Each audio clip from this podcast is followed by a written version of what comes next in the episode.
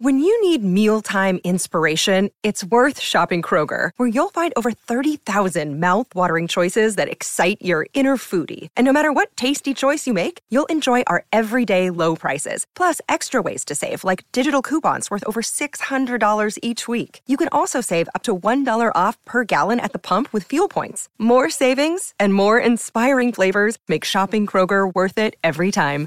Kroger, fresh for everyone. Fuel restrictions apply.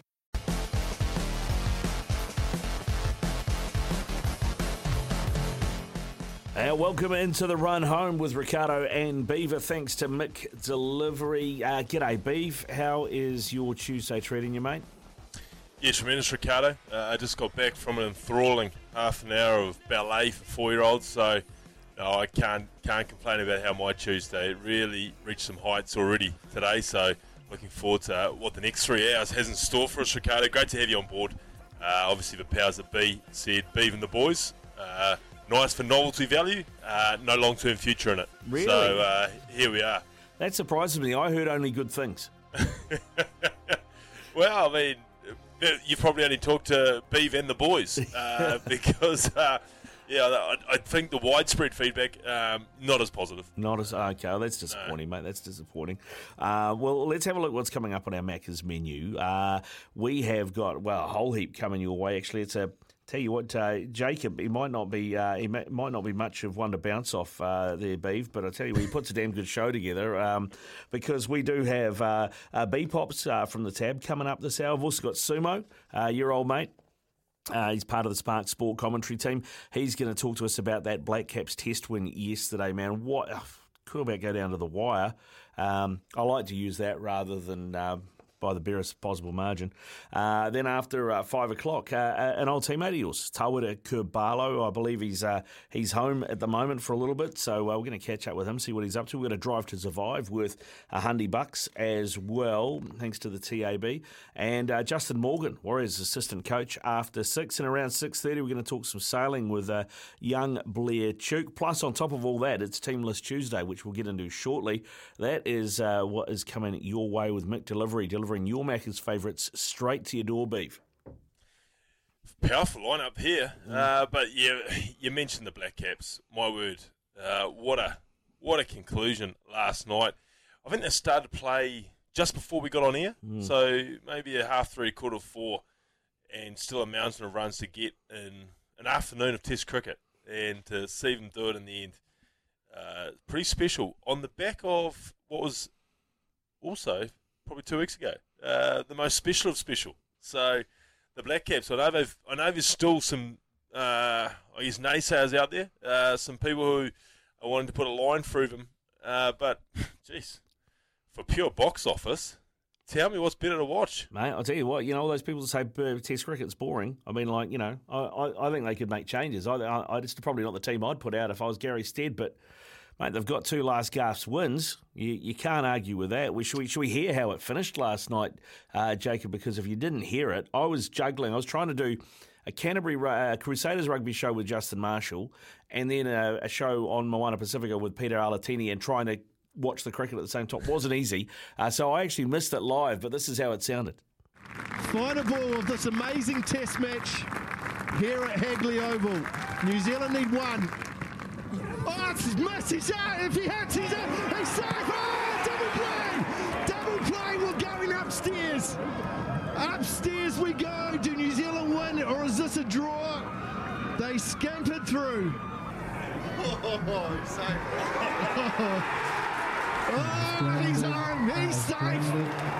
Looking forward to the big screen with my decision. Oh, the desperate dive gets New Zealand home in a thriller. An absolute thriller, a famous victory, not out.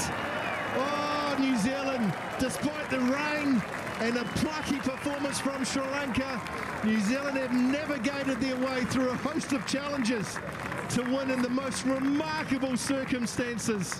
What an amazing test match by both sides.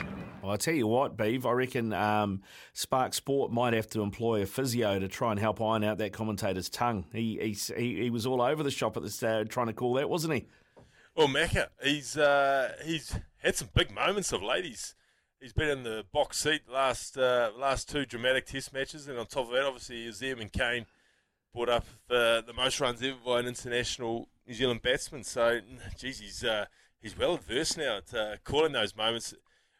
Remarkable when you think five days of Test cricket falls on one ball. Mm. A- At the end of all of that, I was just thinking. Obviously, we were saying before how, and you yourself said you wouldn't be doing exactly how Gary Stead's doing it at the moment from a selection point of view, but the highs and lows of a five-day Test match. I mean, for the last couple of Test matches, day two and day three, you would have thought we were the worst Test nation in the world.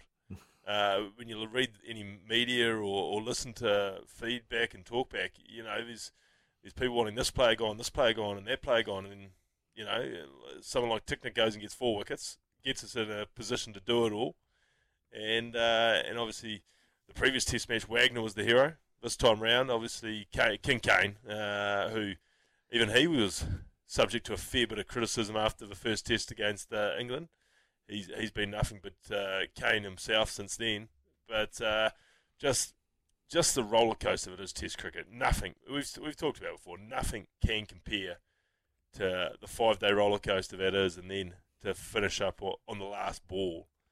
Uh, it's, Test cricket just keeps getting better. Maybe it's because we've got so much of this other cricket uh, that Test cricket's coming along for a ride. Yeah, well, maybe you're right. You might be onto something. I know you, you know, said that we, uh, you, if you read some of the media, we might, you might think we're the worst Test side in the world. But according to the World Test Championship ladder, we're the second worst team in the world, Beef. So there you go. Apologies. well, there you go.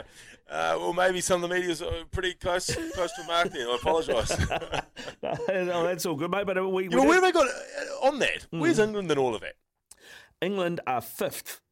Yeah, so that's rubbish. Yeah. it's absolute rubbish. Those But- rankings. well, Uh, there you go. them. The- Don't quote them, Ricardo. Okay, this is it, it goes 2021 to 2023, right? And the cutoff, uh, the cutoff, I think, is the after this test series. After this test series with Sri Lanka, uh, and after the India Australia test series. So we've got about what must be the end of March is is the cutoff.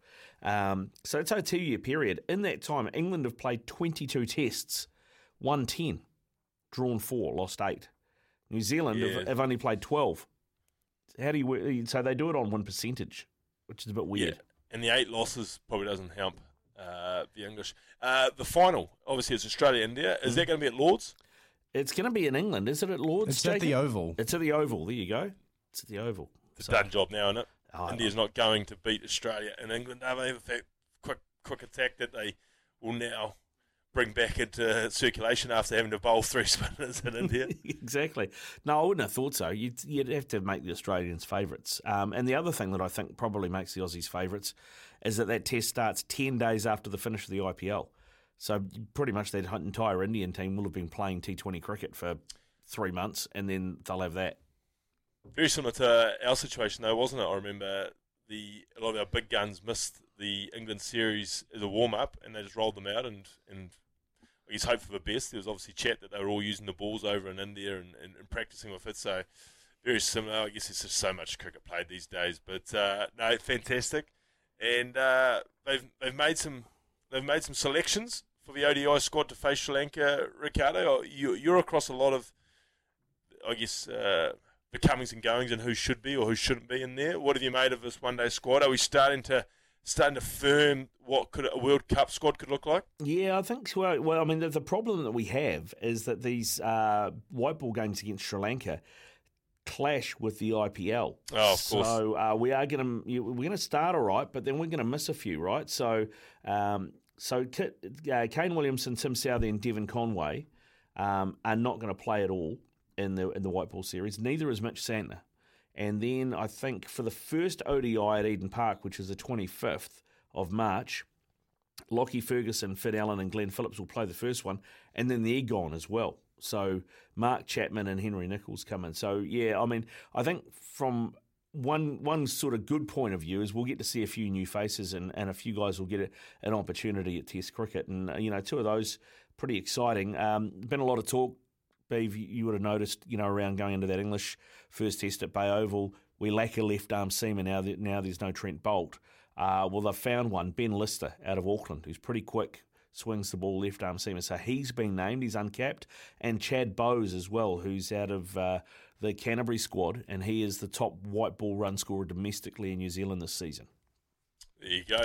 Was there any, or is Guppy in the IPL, was there any? Uh, was there any smoke around that potential inclusion, or were we just holding off and, and trying to stay firm to think that we've made the right call, and then at the last minute drop him into a uh, World Cup squad? Well, that might happen. He's not in this squad. Um, so the ODI squad to, to face Sri Lanka, this is what it looks like. Tom Latham's captain.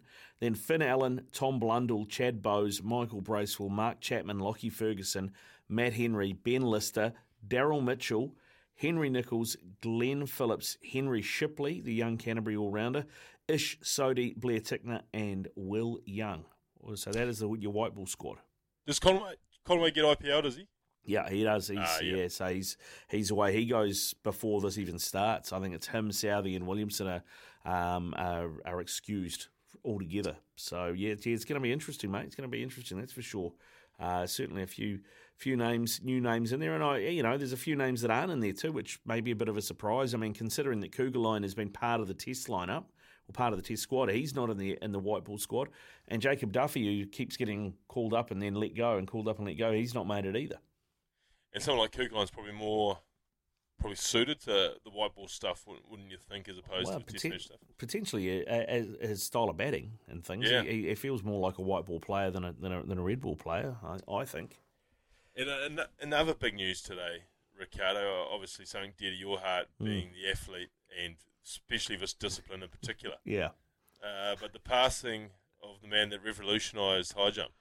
yeah. Rest in peace to the high jump Olympic champion um, Dick Flop Fosbury. I mean, he's the guy that invented the invented the Fosbury flop. It's a different way of doing the high jump. That's where you, you run up sort of sideways and then you jump over backwards and you, you lead with your shoulder. You know the one, Yes. You would have done it plenty of times at school. Yeah, it was always my choice, uh, my preferred choice of technique when it came to the high jump as opposed to the scissor. Uh, was never flexible, even as a 10 year old trying to get out of uh, your primary school uh, day off and go to group day and, and what have you. So, no, the, the flop was always my preferred choice. Uh, I always, I was always half decent in high jump, always managed to qualify for the, uh, the primary school stuff, but didn't stop me from really stuffing up my angles. And quite often, I'd always take out the far pole, Oh right. uh, and just completely wipe out the steel, the steel frame, and uh, So leave my far. jump very late. Far from ideal. Far from ideal. Would you would you miss have- the mat? I'd miss the mat relentlessly. So by the time I got it nailed off, I'd have to have half the mat pretty much uh, outside of the uh, the steel frame, and, and half the actual landing area behind the um, behind the uh, pole, uh, doing horizontal, would actually be bare grass because we only had one mat at Sandsborough Primary, not a whole lot of not a whole lot of room there. So they just had to shift it because they knew that I was going to go very close, if not taking out that steel frame at the on the far side. Well, actually, just recently, my daughter had uh, the athletics day at her primary school, and um, Yes.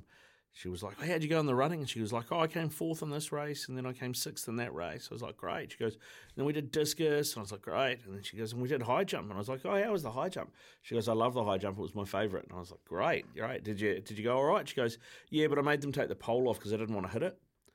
And I'm like, "So you just ran up and jumped on a mattress, basically?" But that was her favourite part. So uh, she definitely takes after her father on that side of things. Yeah, I was going to say, anyone of your genes, uh, Ricardo, doesn't strike me as a high jumper. No, no, no, no. We're very low centre of gravity beef. We, we like we like to stick to the ground just quietly, just quietly. Um, so yeah, but uh, yeah, the old uh, old old flop for the Fosbury flop, mate. I mean, uh, you rest in peace that bloke, but uh, he revolutionised sport. Not too many people revolutionise sport to a point in time that their name becomes associated with that sport, particularly or a move Yes. in that sport. You know what I mean? well, particularly with something like high jump, there's only two ways to do it, Yeah. really. Yeah, he So- and he invented a whole way. Before Yeah. that, there, was- there was only the, the hamstring destroying scissor move. Yeah, yeah, yeah. Yeah, it gave, it gave for less flexible people opportunity in the sport. Yeah, so he's an equal opportunity uh, uh, type athlete. Is that what you're saying, Beef? Yeah, he's an advocate. He's an An advocate. advocate. He's an advocate. I like it. I like it. Our Tempur Bedpost text machine here is double eight double three double eight double three. Uh, maybe you've got a Fosbury flop story, but we are going to ask you uh, to hit us soon because it is Team List Tuesday, Beef, um, and we thought we would do in the wake yesterday of that Test match. I don't know. I still can't figure out why the hell Blair Tickner wasn't out there. But Neil Wagner, who's got a bulging disc in his back and a torn right hamstring, padded up and had to run that last by uh, to get us home. Um, I'm not sure why Tickner wasn't out there and why Wags had to do it. But boy, talk about going above and beyond. What an absolute warrior. Absolutely, and it still blows my mind. I mean, I've seen the footage, obviously, of him scampering down there. Still doesn't look like he was dragging a leg for a man that's got a torn hamstring. Mm. Like, a, geez, he's, he's covering it well. Jeez, he's covering it well. Yeah, Not cover only did he bowl all those overs with a torn hamstring, now he's doing the uh, 22 yard dash in record pace. Exactly, exactly. So we thought our team list Tuesday should be Kiwis that never need to buy a grins again, uh, because uh, of their absolute toughness uh, and and sticking it out. Real, real warriors, Beef, and, and we want to open that up to to weekend warriors as well, don't we? Oh, absolutely. If uh, you got a mate who uh, showed up, broke a limb, still still managed to get through the the Div Two final in West Coast Club Rugby, let us know. Uh, those sorts of heroes need to be a part of this team this Tuesday because uh, it's about going beyond be, and beyond. Um, above- Beyond and beyond. Beyond and a bond. It's again, it's an amalgamation of a couple of phrases. I just like to save words, Ricardo. You know that. Mate, well, you're doing Yeah. it well. Uh, so, so, so you got your Wagners, uh, possibly your Buck Shelfords, obviously, when you think about going above and beyond. Mm, yeah, Um, toughness, eh? Toughness. I, so- yeah, I always think about Mark Graham as well. Broken arm, wasn't it? Yeah, yeah. Colin Meads did that too, didn't he? He played Yes. with a broken arm, played a test with a broken arm. Um, but yeah, I think it was it Mark Graham broke something like 29 bones in his body during his rugby league career. He retired at 29. Beef, would you believe? You wouldn't do that today. no, they, Regardless they what's would, they going on. would not let you. No, you would you would somehow eke that out to Uh, a very long and illustrious career. Uh, yes, indeed. Uh, we'll keep your texts coming through on that. We want your re- uh, your nominations for Team List Tuesdays. Kiwis that don't need to buy another grins again. Real warriors who play through the pain barrier. Maybe you've got a mate, or maybe it's you that has done the same in, in, in your weekend uh, uh, club footy or, or cricket or whatever it may be. Let us know. Double eight double three. That is the Tempur Bedpost text machine. It is four twenty one here on SENZ. This is the run home with Ricardo and Beef. Thanks to McDelivery. The run home with Ricardo and Beaver, thanks to McDelivery. Uh, it's uh, 426 Beaver. You can call us anytime on the Makita phone line 0800 150 811 or text us on the Tempur Bedpost text machine. Tempur and Bedpost range of mattresses and adjustable bases adapt to the exact shape of your body so you can put your head and feet up in comfort. We're doing Team List Tuesday, Beaver. uh, there's a few texts already rolling through. And, and in fact, there's, uh, I see a bloke has uh, nominated himself with, uh, which looks like a pretty horrendous injury. Yeah, tremendous. I've got no issues with uh, these people who are going to nominate themselves because, uh, you know, if you're not going to nominate yourself, then who will? Uh, and this is, of course, a team that is about guys who just went above and beyond. Uh, we've got a Buck Shelford, Neil Wagner sort of theme style team. Obviously, Buck will be pretty solid at eight. Neil Wagner, we've got him down as a winger, but we're prepared to put him elsewhere. But take a listen to some of these. You, you mentioned the self nomination. Loved it here uh, from Chris. I played half a football season with a torn ACL. I just kept turning up for the boys. What a man. What, a man, Chris. Uh, I, Chris is going to have to be in the team somewhere, Jacob. I hope you've I hope you've written this down. I couldn't imagine Jacob fronting up like that to work with a torn ACL, never alone for an entire season of Just football. a drive by on myself. But yeah, no, Chris is in the team, B. Chris is making the team. Good on you, Chris. Uh, good on you, Chris. Uh, Scott Mears, Palmerston North Panthers super stock team, broke back racing, didn't tell anyone, then went, race, then went teams racing two weeks later, won their semi final. He'd make a great lock. Okay. Scotty Mears from Palmerston North Panthers super stock team. How good is that? These are tremendous nominations here. Uh, Ken records every time you play club rugby in the Nines in Auckland, there was eight or so of those buggers in the team. Mm. They were the days. They were the days, mate. They were the days.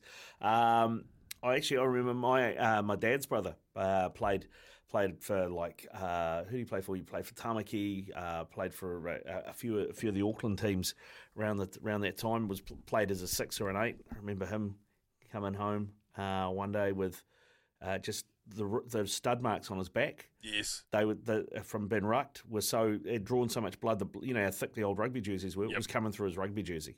Beautiful. And just get get back out there, carry on. Yeah, the old showers after a game, hot steamy showers. Uh, mm. Uh, no control of those temperatures on the showers back then either. It was either piping hot or very cold. Uh, they would really get into those ruck marks you're talking about. Uh, Beaver, a real warrior, was Sir Buck playing rugby with a lot of pain. That's from Mark. Yes, Mark, I have no doubt that Buck will be in this team list Tuesday. Uh, we might have a call for a nomination there from Cal. Turangi, how are you, mate? G'day, mate. How you be? Hey, look, I tell you, oh, look, obviously Buck Shelf has got to be right up there, and in, in, that uh, 1976 uh, gold medal winning um, goalkeeper, that I think it was Manning. He played with a smashed knee. And if you get another one from a hockey ball, it's going to really hurt. But hey, for me, honestly, there's a guy called Gary Knight. You mightn't remember him, but I'll tell you what, his very first test, he was eye gouged out of the test on his debut by a guy called Gerard Cholley from France. He then went on the 19, I think, 78 tour. He got facial herpes from a British prop opponent. Then in 1980, he was chased by a riot welding mob in Fiji with timber bats. And then, obviously, as you all know, great New Zealand history, a plane dropped a flour bomb on them in 1981. How could you beat that? Well, I knew about the flour bombing, but I didn't know the other stuff, and certainly I didn't know about the facial herpes. That, that takes them to a whole new level. But uh, put that down too, Jacob. Yeah, that is that is tremendous. Yeah, thank you very much, to Cal and Turangi, for calling us up on uh, the Makita phone line 0800 150 811. Keep these coming through. Uh, we'll continue to add to our team list Tuesday of uh, weekend warriors, hard buggers that played uh, through the pain and went over and above. And speaking of a bloke that goes over and above, B Pops, Brennan Popplewell. Tell you what, if there's a, if there's a buffet that needs hitting or a bar tab that needs tackling, he will never say no for you. He's up next after the latest in news in sport with Johnny Mack.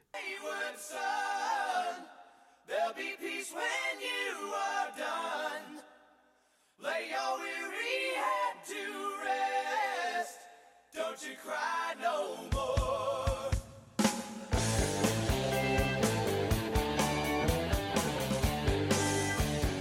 It's time for a TAB Live update. Bet live on your favourite sports with the TAB app today. And B Pops joins us. Uh, g'day, mate. How you doing? Yeah, good. Thanks, Rick Dog. You all good there? Yeah, good. Thanks, mate. I just heard in the news that the Newcastle Knights have uh, lost Saifiti for five games. Obviously, Ponga's in doubt. They're going to they're asking for dispensation to choose players from outside their squad of thirty for the match against the Dolphins. I reckon that dollar fifty eight on the Dolphins might shrink pretty quickly soon. Yeah, I was just thinking that to be honest with you uh, when I heard that, uh, Ricardo, and of course, look, considering how gutsy they were in their in their win against the Tigers, um, like that was a massive effort to, to, to come out on top in that match uh, by the Newcastle Knights. So it's sort of like Warriors when they were sort of fishing around for some players uh, during during that COVID period uh, when we were looking to try and help our roster out. So yeah, Dolphins 158. That, I, I tell you what, it's all, all of a sudden they've become everybody's second team. Uh, we've seen a lot of money for the Dolphins in the top eight market. Uh, they're now hovering around three dollars. They were one of the teams that were at six dollars that we did take money on for the top eight. So uh, yeah, real strong surge, and, and, there was a lot of popularity around them too, winning the game against the Canberra Raiders, where uh, Beaver was certainly bang on the money there, suggesting that there was a nice little price about them, and uh, yeah, a lot of happy punters out there from last Saturday. I was going to say, BP, this round looks like a round that uh, there's a lot more flip of a coin sort of uh, games. And certainly, if you odds look at the Manly mm-hmm. and the Eels, the the Roosters and the Rabbits, you, are getting some nice, generous off offerings. Uh, whichever way you want to go in some of these games, the Raiders and the Sharks, even not uh, not heavily one sided one or the other. Yeah, I reckon if you're in some sort of tipping comp, uh, don't be disappointed if you don't get a game right, uh, because there is some tough matchups uh, right through to the end with, with sort of the Cronulla Sharks versus the Raiders. Raiders are desperate. Tigers versus the Bulldogs. Tigers are desperate. Bulldogs looked good last week. Broncos, Dragons. Broncos on a on a run. Dragons kicked off their season last week. The Warriors Cowboys is a is a tricky one to match up because the Warriors did play well with their defense. And oh, I guess the one game here, the Melbourne Storm against the Gold Coast Titans. Uh, quite an important game for the Storm to get back on the horse against the Titans at home. But uh, sometimes you never know what you're going to get with the Gold Coast Titans at 255. So yeah, this early stage, the team, the teams that have taken money, we've seen money, good support for the Broncos uh, and a little bit of money towards the Bulldogs. But yeah, I'm guessing everyone's just sort of waiting to hear team lists and get a bit of an idea. And of course, the Parramatta Eels, they kick off the round. Uh, they desperately need a win. They're playing the, the Manly Sea Eagles, who I'm sure wish they could have played last week off the back of how well they played against the Bulldogs. Money for the for Manly at around a dollar seventy. As far as Super Rugby goes this weekend, mate, looking at the odds, uh, very much it's uh, only one game as far as a mm. uh, as a head to head, and it's the Blues Crusaders, and geez, there's some big outs on both teams. It's going to be a case of who can negotiate those. To be fair, I, I believe.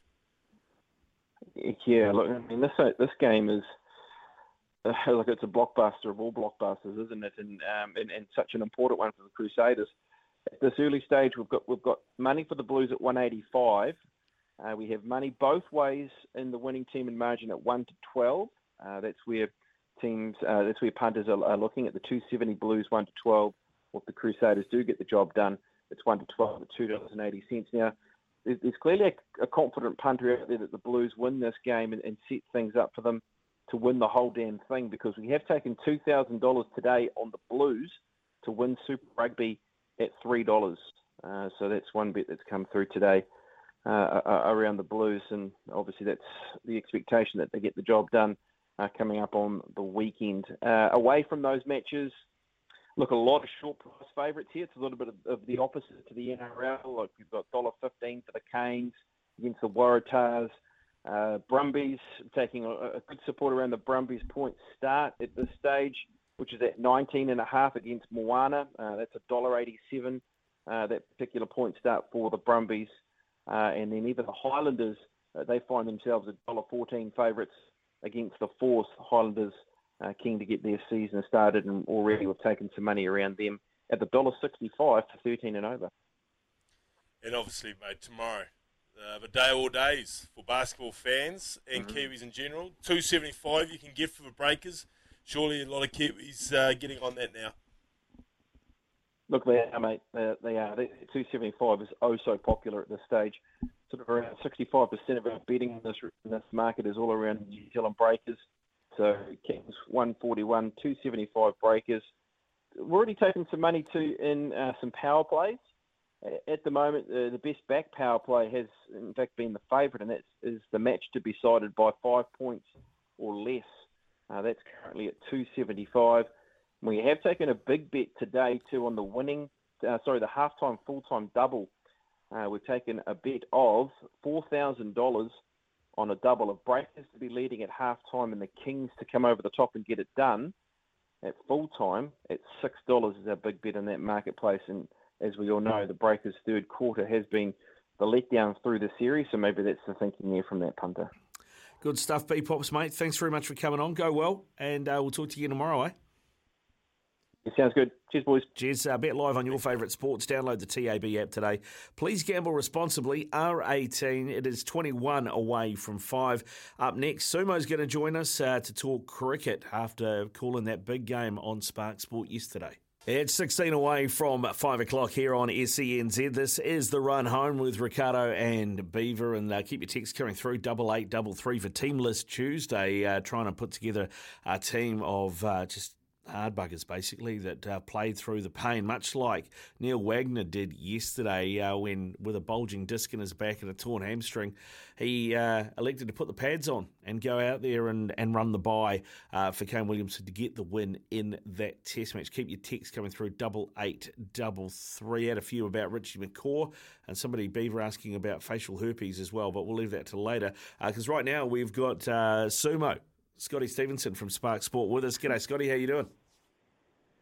Oh, not too bad. I really appreciate facial herpes into Scotty Stevenson. That's one of the great segues of all time.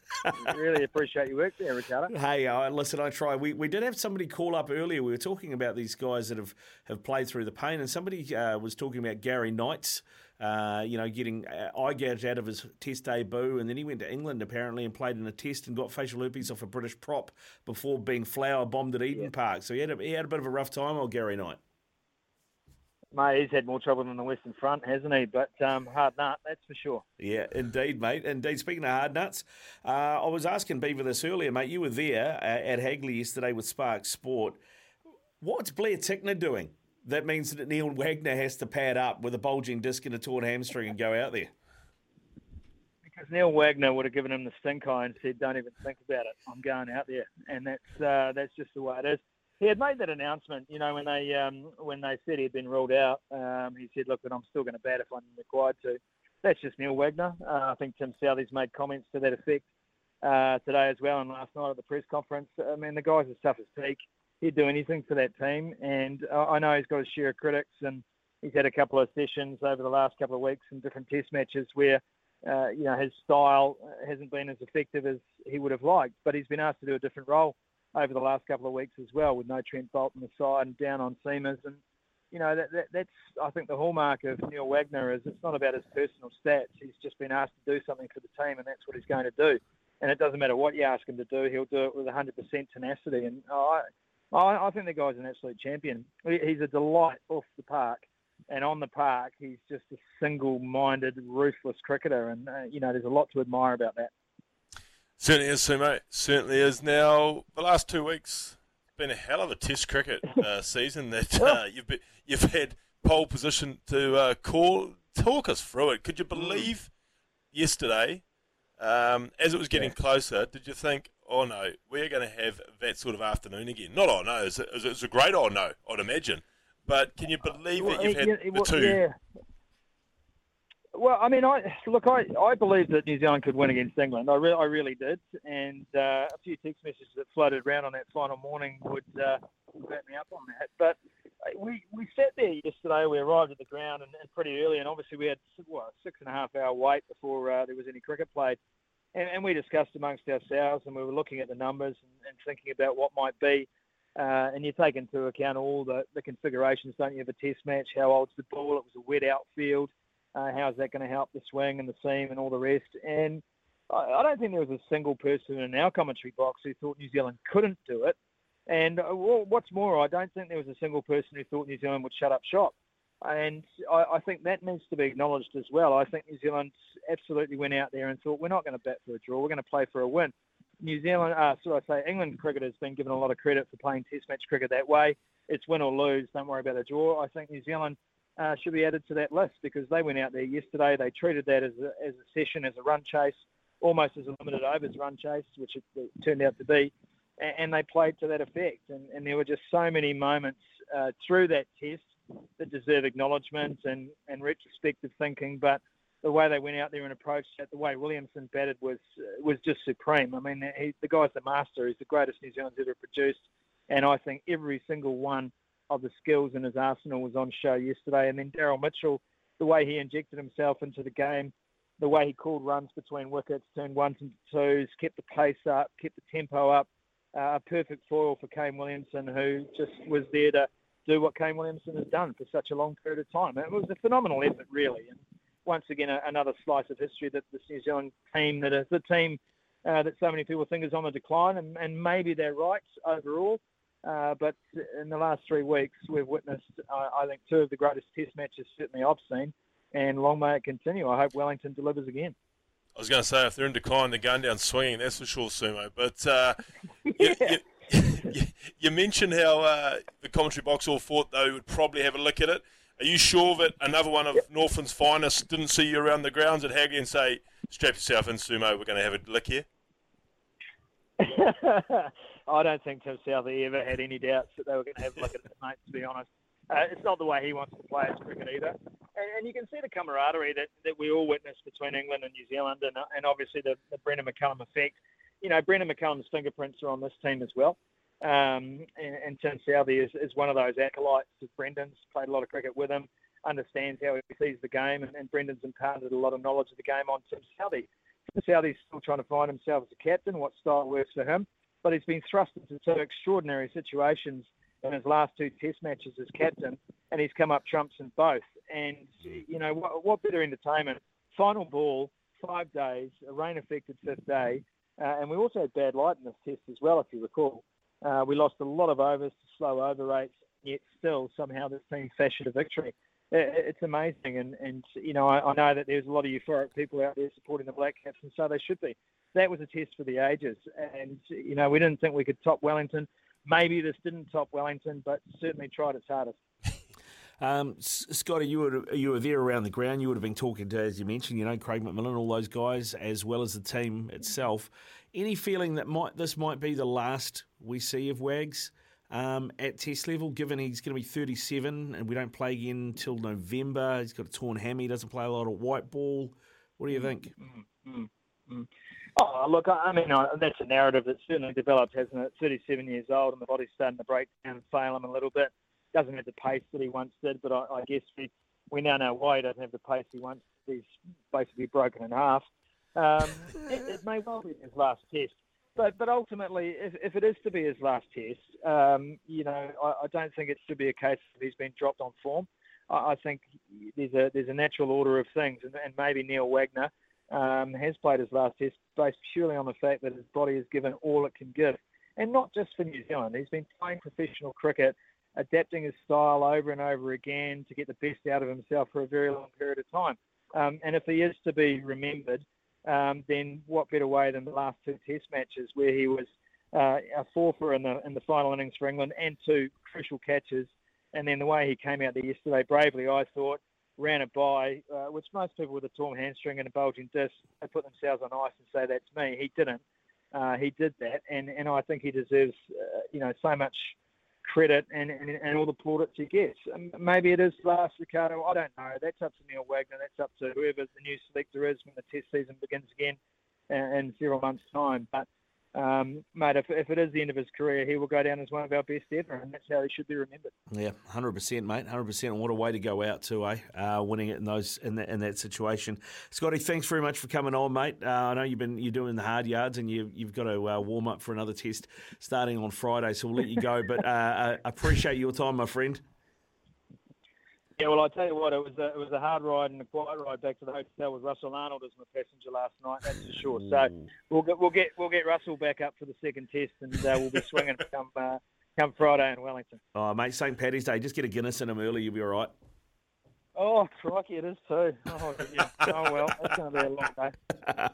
Enjoy Scotty Cheers, Stevenson from Spark Sport there with us, a uh, big part of the commentary team uh, that will bring you that second test starting on Friday. It is seven away from five here on the run home. SEN. It's uh, coming up five o'clock here on the run home with Ricardo and Beeve. And uh, Beeve, double eight double three is our text line. Uh, we are putting together a team list for Tuesday of, you know, just those hard buggers that go above and beyond uh, and, and, and play on, much like Neil Wagner did in the cricket yesterday. You got a bunch of texts rolling through on this one. Yeah, we certainly have. Uh, Sam Burgess and his heroics in the NRL Grand Final with that uh, broken face that he ran. of course, that's, that's inflicted by his Pommy Pommy international teammate uh, James Graham, wasn't it? James Graham, yeah. Yeah. It was actually texted in by Jimmy, so I'm not sure if James Graham listens to our show uh, from Australia or, or not. He might well um, do. Here's another here's another brilliant one. Uh, first 15 final, 0-2, wrong side of the ruck in the first 10 minutes. Copped a boot to the head, broken cheekbone, dislocated jaw, which is still out of place. Copped the shoulder charge in the league five years ago, fractured eye socket, half a mil away from being blind. 60 played 65 minutes like that, self nomination. Uh, these self nominations, they are very well deserving. They are. The, there's a th- there's a fine line between brave and stupid, though, isn't there, Beef? Oh, bravery always wins. uh, the boys down the pub know. I bet they do. I bet they do. Uh, coming up after five o'clock, uh, we're going to have Beav's old teammate on the phone. Tawera Kerr-Barlow is going to join us. Make sure you stay tuned for that and keep your texts coming through. Double eight double three for Team List Tuesday. German singlet in the uh, in, in the in the bunker in Waiuku. Just had the arms up over the head. He was doing gave it the full flex. Mate, what, what what do those guns go around? About sixteen inches, something like that. Look, uh, I wouldn't know what you're talking about. Um, Have you got a permit for them? oh, Jake, Jake, uh, from you that means something. Yeah, um, it really does. Um, no, look, it's extremely hot here out in the uh, out in the what uh, Lewis Herman Watt calls the provinces. Uh, so um, yeah, it's just just trying to keep keep a bit comfortable really, and, and around the singlet today. Nice. I didn't realise my um, my physique and uh, my state of uh, fashion was going to get so heavily critiqued here. Well, it's, it's, it's not a criticism at all, Yeah. Beef. It's it's it's more a bit a bit of envy. Just you know, like the, the guns out, looking bronzed, Adonis, uh, and uh, and just so so casual with it all. But uh, hey, let's let's have a look, see what's coming up on our Macca's menu because our show is thanks to Mick, Deli- uh, McDelivery.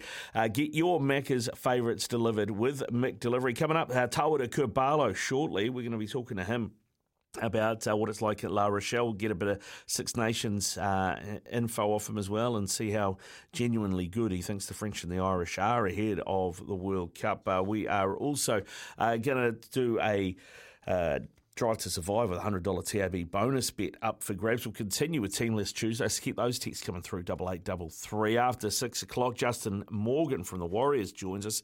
He's the defence coach, and we'll get a, a take on what they've done differently this year because they're looking pretty tuned up in defence. After 6.30, it's going to be Blair Tuke as well to talk some SailGP, and then we'll name our Team List Tuesday as well before 7 o'clock. So there you go. That is what's coming up on Team List, Tuesday. McDelivery, delivering your Macca's favourites straight to your door. This is the Run Home feature interview. Thanks to Mick Delivery. And now, time to introduce uh, former teammate of yours, Beeve. Uh, obviously, probably probably got the uh, the guns out as well today in uh, in, in the sunny provinces. Tawera Kerr-Barlow, welcome to the show. How are you, sir? Hey, g'day. Ni- Nice, uh, nice to be with uh, you, you two guys. Uh, thanks for having me. Mate, it's our, our, our pleasure. Our pleasure. I, I'm surely you've got some you, you got some stories about the Beeve that you can tell us.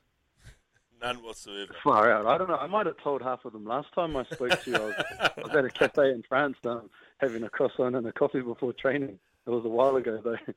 The boys, are, the boys are very disappointed. Uh, Tawera, they thought that you, as our only guest to have ever answered the phone in a foreign language, uh, might go one better today and answer us in French. But I said he's in Hamilton, and the furthest place in the world from the luxurious lifestyle you live in La Rochelle would be Hamilton. Yeah, kia ora, tēnā koe. Does that Well, make- mentioned- I was going to say, does that make you trilingual then, Tawera?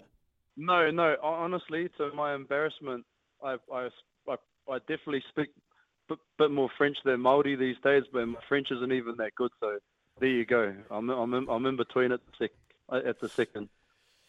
Uh, tell us about obviously currently still playing for La Rochelle, who are the carryover European champions. Uh, we all saw those dramatic photos and, and the party afterwards last year. What's what's the state of play for you there at the moment? Can't can't be much longer left in the season up there.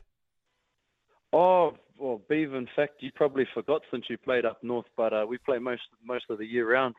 Um, so we're um, we're actually just we're just coming into um, kind of the second round, or maybe we're a few rounds into the into the second round. I actually missed two games while while, while I've been back home and against Brive and, and Pau, and the boys did really well to win. And um, we have a, a break. The, la- last week was a was a break with the Six Nations, um, and the following week also. And then we're into Bordeaux, and then into the round of 16 uh, in, in Europe. We've got Gloucester, so um, she, she she's pretty busy, and it kind of heats up this time of the year. This is when you sort of want to be playing playing your best rugby roundabout now um, until the end of the season, and I believe it's uh, June. Sorry, Ricardo. Yeah, I was going to say, uh, TKB, there was a bit of chat going around when Renz was still running things over in Oz that you might uh, throw on a Wallabies jersey if he was uh, if he was desperate. Was that a Renz only offer, or have you been on the phone to Eddie Jones as well? No, no. Look, I I actually got in touch with Renz because when they changed the, um, the eligibility rules, uh, I obviously grew up in um, in Darwin, in Australia, and, and I was actually quite serious. But th- those guys are chockers full with nines at the moment. So um, I think uh, you know Renz and them said they were they, they were fine in that department. But I just chucked it out there because I'd love to go and uh, I'm, I'm proud to come from the territory and, and represent my family and my, my friends that, that supported me there. But however, it, it wasn't to be. But but that's cool. I knew it would probably be a um, a long shot. But yeah, I, I, I put my hand up. But um, that's really all it was. I think um, maybe a journalist in France kind of blew it out of proportion. Well, I'll tell you what, you never know. Eddie might come knocking himself. Uh, T, uh, you've been obviously been back in New Zealand for a couple of weeks, and uh, I believe you've had a bit to do for Chiefs. Uh, have you watched much of the Super Rugby, and if so, what have you what have you made of it? Well, look, um, unfortunately, Beav, um, where I am, I haven't had the uh, the TV channels um, to, to, to watch the. I was trying to sneak down to the pub a couple, and my wife um, games, but um, I, I've watched the highlights and I, you know, I've tried to get the extended highlights, and uh, it's obviously um, I'm extremely happy and impressed that the Chiefs have got off to a um, a, a roaring start. But uh, I was down at training a couple of times, and look, these guys run a whole lot, Beaver. I was pretty happy to be on the sideline. Now, uh, obviously, a bit closer to home, and uh, something that you're probably a hell of a lot more across than anyone else down here is obviously the Six Nations is going at the moment. Uh, got a couple of teams standing out. One's team's absolutely floundering at the moment, and the weekend um, you probably didn't see the game, but they lost by 50. Uh, the English. Uh, do you put a line through the English now for their World Cup, even though they are on the uh, softer side of the uh, World Cup draw? No, look, look, you probably know you you're an experienced international yourself, and it doesn't mean anything. Like the lead up to the World Cup, basically, it doesn't mean anything. In in in you in you know uh, the years that it's not not a world, you know, when you're not playing in the World Cup, the Six Nations and the Tri Nations, they they they're obviously the pinnacle of the the Test calendar, um, depending on which side of the hemisphere you're on. But like you, you know, the experience of the French in the past, this this year and the last couple of years, they've been an extraordinary form. But you, you can be rubbish right up until the World Cup, and then make the final semi or, win it. So you know anything can happen in World Cup. You you'd be very silly to write the uh, English off. Uh, they've just they've just had a new coach come in. Obviously, everyone knows that, but he'll he'll still be trying to um, figure things out from his end and implement his own structures. But um, you, you know, you'd be a bit of a you'd be a bit of a goose to, to rule a country like England out of um, being able been able to compete in the World Cup this year. Well, we were talking uh, just yesterday, and Beav is still unconvinced by the French and the Irish as genuine World Cup contenders, mate. Uh, can you give us can you give us a bit more Wait on that? Can you, uh, do you- where, where do you reckon he is on that? We've cut him off, have we? I was, I was in the I was in the I was at the game uh, when France played the uh, All Blacks, and that stadium was bumping, man. And if if if, it, if you've never played in France, you you'll find it hard to comprehend the pressure that the crowd and the atmosphere that bring. It's it's one of the most beautiful countries to play play in in the world because of the atmosphere, even as a I imagine as a visiting team. But man, the crowd's bumping, and the French are on the front foot. Jesus, the office, so to speak. And I think in terms of Irish, Johnny Sexton is obviously extremely important to them, and and uh, they're, they're they're very good players in their own right. I mean, Sexton's very important. We're just uh, struggling to hear you about the TKB. I don't know. We might have to. Obviously, the La Rochelle uh, contract's not enough to get you a decent phone when you got home. Um, but Can you hear me now? I'm struggling. yeah, you're just breaking up a little bit, brother. Hell. Go stand, well, stand on your car outside. Oh yeah, I'll go. I'll go outside into this beautiful, Oh, you beautiful sunny weather in Hamilton. You're beautiful have, now, have mate. you got Yeah. me? Have you got me now? Yeah, we got you now. it's we got you now. Yeah, yeah, yeah. Golden. Okay, sorry, I apologise. Um, I was just saying uh, that Johnny Sexton's extremely important to, to the Irish in, in terms of he kind of, you know, he's the, he's the glue that holds it all together. And they're, they're respectively, their reserve first fires are very good as well. But I mean, he's got a wealth of experience, and I think if he's healthy, uh, the Irish are going to be extremely hard to uh, to beat at the World Cup. So I, I reckon it's pretty exciting for, for probably the first time you've got five or so teams plus that that can really go out there and win it, which is which is pretty cool from a um, spectator's point of view. And obviously, you have a first-hand uh, understanding of the French. There's no no no fear or no feel that uh, it might all get too much for them going into this home World Cup, where they'll either start as joint favourites or, or outright favourites for it themselves. Nah, look, I think the French have come on and leaped some strides in terms of professionalism and obviously the mental side of the game, which you know Beavers is probably more important than than the physical side. Because when you get there, everyone's as fast as each other, and most most of the time, everyone's got a similar sort of sort of skill sets, and it's it's made up of moments and momentum swings. And but I think the French, you'll find, have done a bit of work in in that mental department. They've got a they've got a extremely good coach in Fabien Galthié, um, who, who's a, he's extremely intelligent, and uh, I've heard great things coming out of um, the French camp. So I reckon they're, they're genuine contenders.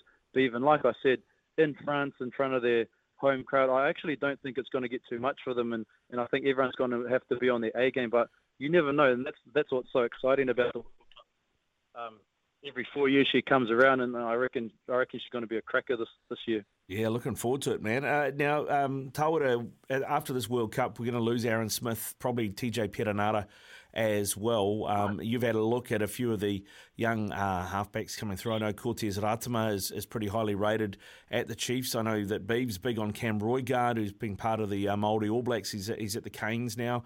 Um, what, what, how do you rate those two guys, and, and what do you think about our, our depth at halfback going forward? Well, I can't, I can't really give a, a proper, you know, honest opinion on Cam Roigard. Unfortunately, I've heard great things about him, but I just haven't managed to watch heaps of um, the Hurricanes. Usually, I'm trying to tune in in France to the to the Chiefs and all that, but I, I heard he's um he's doing really really great things, and um obviously Cortez, I know Cortez a, a bit more. He, he comes he comes from Hamilton Boys, which was my old school, so um I've seen I've seen him play play a bit as well, and he's a fantastic talent as well as uh for Folau Fakatava um, down at the Highlanders. Um, and I've, if I've missed anyone else, that I apologise. But I think the future is, you know, it's a, you know, we're pretty fortunate to have so, so many great halfbacks coming through, and obviously, uh, you know, we'll just have to see what happens this year. Um, Nagi is the, the incumbent, and you presume that you know he he'll be one of the guys that that'll definitely go. And Webby's playing the house down at the moment, and obviously Tej coming back from that uh, Achilles injury, which um, uh, by all accounts, he's um, he's making really good progress on. So um, you will just have to wait and see. It's only three rounds so far, but it, it's looking it's looking like an exciting um, exciting position to for, for take three. You know, so it's um it's, it's going to be a good um a good race for for the nines. Now, I'm glad we just uh, slipped on to the future here, Ricardo, because uh, Tawera actually goes back to France tomorrow, and I'm, and I'm hoping to catch him tonight for a, for a quick bite and a, and maybe a, a drink. So while we're talking predictions for the future, uh, Tawera, could you tell me, will you show up for the first time in your life to a dinner and a drink with a wallet? you know, you, you know what, there's a there's a there's a misconception that that I that I don't show up with my wallet, mate. But um, since I've come all the way from France, it's, uh, it's pretty expensive to get airline tickets these days. You know, I was, uh, I was hoping you'd be no. a bit more graceful. I, was, I, I, I, flew about 21 hours, and you got about an hour and a half down the motorway. But you know, you know what, Beav? I, went and I went and pa- passed about a million balls for you. You kicked them. I went and retrieved them, then came back and passed them to you again. So uh, I would hate to break with tradition, and it's on me tonight. Well, that'll be something. If, if I don't show up tomorrow, people, it's because I've suffered a heart attack uh, at dinner tonight. So uh, pray for me, New Zealand. Uh, that's brilliant, Tawera. Uh, we will catch you later on. And again, thanks for coming on the show, mate. Muchly appreciate your uh, your pearls of wisdom and uh, your tips on the World Cup for us. No, it's a um, it's it's a pleasure, guys. Thanks for having me, and um, I can understand why you're in the media. You spin a bloody good yarn, beef. Thanks a lot.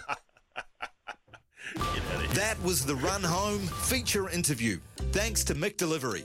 Staying in to watch the sport? Let us cook. Get your Macca's favourites delivered with McDelivery. Ba-da-ba-ba-ba. It's uh, 19 past five here on the run home. What a what a good rooster TKB is, uh, uh, Beef. Uh, good get, mate. Good get. You you pulling out the black book, getting all the contacts for us. Yeah, look, uh, the things you do. Uh, as she told me to ring me up and said, "Hey, any chance of getting some airtime on your show?" so I mean, she's looking for a future in the media. Yeah, well, you might think it's all my doing, but when they come to you, uh, Ricardo, it makes your life a whole lot easier, doesn't it? You know that. Yeah, yeah. Um, but no, fa- fascinating. I knew I was going to wind him up by saying I'm not sh- convinced about these French. Um, I know he's, he's, he's he's long said to me that they're, they're building incredibly. Uh, he says the depth, particularly in some positions, the depth that he talks about. He said the loose forward depth, you just can't quite comprehend the, the size of these these humans floating around in the French top league and their ability.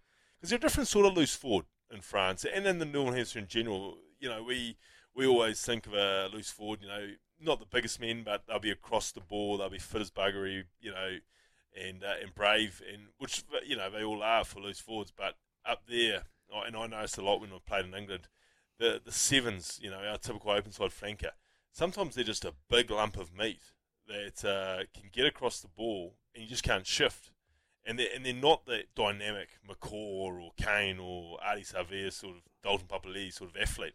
They're a different sort of athlete, but you know they work, and uh, and I think that's what he's often alluded to the the size of these units up there who are playing in the loose forward trios, and of course the halfbacks up there. Um, you know, obviously their captain Dupont is uh, well, he's second to none at the moment, isn't he? Mm, I don't know if you've watched much of the Six Nations, but boy, watching him, it's not often you get genuinely excited about just watching one player. But when Dupont's playing, and even when I watched them play the Irish when they lost, and they, you know, we had Bossy on, and Bossy's watched a lot of Northern Hemisphere rugby, and he said, "Oh, it wasn't one of Dupont's best games." I was thinking, "Jeepers." I'd hate to see him when he's playing a 10 out of 10 because uh, that was pretty impressive in a losing effort itself. Wow, yeah, I'm looking forward to this World Cup, mate. It's getting uh, getting closer and closer, and tell you what, it's going to be hard to pick. Probably the hardest one to pick so far, I reckon. Yeah, well, it's just, and we, we harp on about it, but it's just a shame that that quarter final weekend, we're going to lose two of the probably the top four favourites going into it because they're all playing each other uh, on the side that we, we're, we're in. So, uh, geez, it's uh, it is going to be exciting. I, I, think I think the picture becomes a lot clearer after quarter final week. I mean, that's probably stating the obvious, yeah. but uh, four becomes two for me after quarter final week. I can't see, I don't I don't see a winner coming from the other side of the draw. I really don't. I mm. see the four the four that we've got on our side, the All Blacks, the Boks, the the French, and the Irish. You, you can't see it coming out of it. I know we're going there with this big Open World Cup, but I think it still comes down to probably those four, unless as Tawera says the English get their act together. Um, they've got the player depth, they've got the personnel to get it all together, but you just you just struggle to comprehend. They've lost fifty, lost by fifty at home to the French just in the weekend. Man, the Irish play them this weekend in Dublin, and if the Irish win, oh. then they've clean swept. They've done the slam, and, and they've got the Six Nations. And like with all that on the line, and the Irish and their relationship historically towards the English, don't you think that they are going to be absolutely sky high. I mean, Dublin, Dublin will be the place to be. If you can be anywhere this weekend, you want to be in Dublin because the English will be over. It'll be a wonderful mood. St oh. Patrick's oh, weekend as well. Oh, St Patty's weekend, jeepers! It oh. will be party, party central Dublin. I tell you what, Irish. if you're an English player this weekend, you might find you've got a tight calf at training this week. Just quietly, the old hematoma's kicking in. Indeed, it is five twenty-three here on the run home. We'll be back with more of your texts. Keep them coming through. Double eight, double three for our weekend warriors. Our team list Tuesday blokes that have gone above and beyond and played through the pain. It's 5.28 here on SENZ. This is the run home with Ricardo and Beef. No, Kirst, uh, she's not feeling uh, particularly well at the moment, so hopefully she's not too far away from being back. But uh, Beef, our team list Tuesday's taken off, uh, looking after Wag's uh, endurance, uh, bulging disc, torn hammy, strapping up and going out there and, and playing in that test and, and, and helping win the test. We want to put a team together of blokes who are absolute warriors and play through the pain. Yeah, absolutely. And geez, we've asked for nominations about yourself, about from your, your teammates down the local footy club, and uh, also some wonderful memories uh, have started to capture our imagination. Here's a good one. Hey, Ricardo Reid Conway. To avoid his already permanently damaged finger being injured while on tour and having to miss playing, he got his finger chopped off after the final All Black trial after being named on the tour to go to South Africa in 1960. just, just, get rid. It's going to keep me out of the team. Just cut it off. Uh, Showgate on the wing. She won the 1977 Trentham Stakes despite having broken down during the race. That's from Craig. Well, you, don't often see a horse bounce back uh, when it's got a bit lame, do you, Mm, Ricardo? no, that's That true. is- that is a great nomination. Um, after Ricardo and Beeve, a mate of mine rode in the final of the bull ride at Townsville Rodeo with a broken sternum. Took three guys to hold him while they put his vest on before a ride. Yet the same bloke couldn't watch a horror movie because they're too scary. Go figure. that's from Brian. Brian, that's a great nomination. That is a massive nomination. I love that. And this one has just come back, uh, come through from producer Jacob, I think. Um, played through uh, to the final of the paper plane championships with not one but four paper cuts on my throwing hand and nearly passed out. That would be young Jacob. That was a tough day, Ricardo. It really was. I, I don't know how I made it through, to be honest. I had plasters everywhere. Oh, mate. and it, I don't know if this is Jacob again here. Oh no, it's from Carl. Uh, I got drunk at the age of thirteen on blackberry nip. I had to go to hospital to have my stomach pumped. My mother thought I was going to die. The next morning at nine a.m., I played football and got man of the match. Oh, Carl, another warrior out of the Wayne Shelford, Neil Wagner variety. That is that is unbelievable from you, Carl. Yeah, and they keep them coming through. Double eight, double three nominations for our team list Tuesday. Coming up, your opportunity uh, to win with Drive to Survive, hundred dollar TAB bonus bet. We'll do that before uh, six o'clock. We'll go through some more text though after the latest in news and sport from Johnny Mack.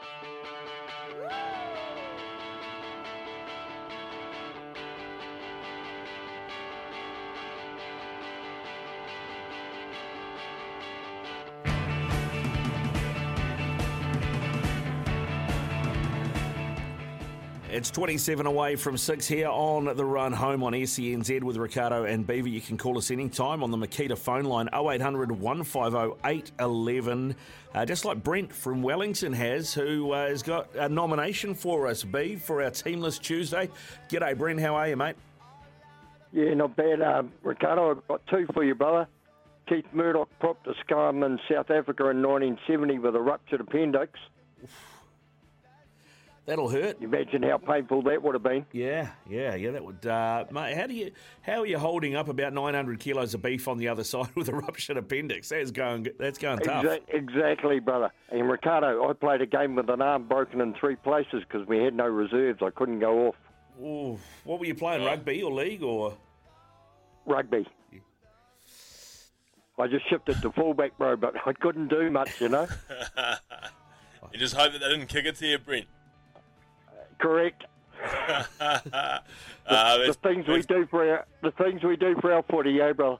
Oh, absolutely, and uh, and the yarns afterwards. That's brilliant, Brent. Thank you for your call of two wonderful little nominations there. Uh, Murdoch and Brent himself from Wellington.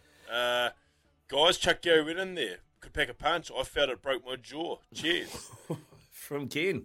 And he's Ken. And, and Ken's still a Blues fan after all of that. After all of that. Uh, definitely a Richie McCaw. He played through the World Cup with a broken foot. That's from Zaid. Thank you, Zaid. Is that is that true, Beav? You, you would have shared a dressing room. Did he have a broken foot the whole way through that World Cup? Uh, by the time I got there, I do believe they were they were managing a foot issue, and uh, yeah, I think he got it operated on fairly quickly afterwards. So Mm. I'm not, I was never sure what part of the foot was it was, but uh, yeah, I know he didn't train a hell of a lot by the time I was there, and uh, would have just been nursing it nursing it through. So yeah, one tough hombre, that man uh, McCaw. Uh, Mahé Drysdale winning bronze at the Beijing Olympics. He had to be carried off a stretcher as he was so sick. That was Hardy. Starting lock, obviously, for our Team List Tuesday team. Mate, that's that, that's a great nom. That's a great nomination. That one. Uh, the uh, the rowing boys, they have an ability to distance themselves from pain, just from a training point of view. A couple of hockey ones here. Uh, Shay, the great Kiwi, uh, played for the New Black Sticks with broken ribs, eye socket, and broken finger, all in one match. There's some Scotty, who uh, was obviously know would be a part of that. And again, this was already nominated on an earlier call, I do believe. The hockey 76 Olympic gold medal goalkeeper shattered his kneecap first half, played full game. Um, we've got to get that name of that goalkeeper because uh, we had it on earlier uh, and it was nominated.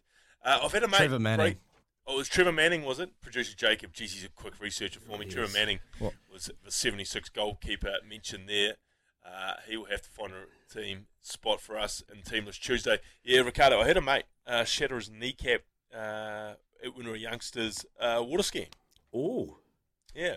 just was that Just- impact or? Uh, no, no, no, no, no. Just gave way on him and just the kneecap just went exploded. Mate, that is ridiculous. Yeah. Yeah. Yeah. not, not a nice way to spend your Sunday afternoon. I mean, water skiing is, Yeah. uh, but shattering your kneecap, Yeah, not uh, so much. No, no, not so much. Yeah, I played. Um, I played under eighteen open weight rugby league in Auckland with a couple of roosters, uh, Damien and Grant. Uh, one of them wore one of those shoulder holster things, you know, that to, to Yes. stop your shoulders going back. Yep. And Yep. he, he was our hooker because he'd always pop a shoulder. And uh, about halfway through the game, he'd always get annoyed with it and take it off, and then he'd pop his shoulder in the second half, and then pop it back in and go back out.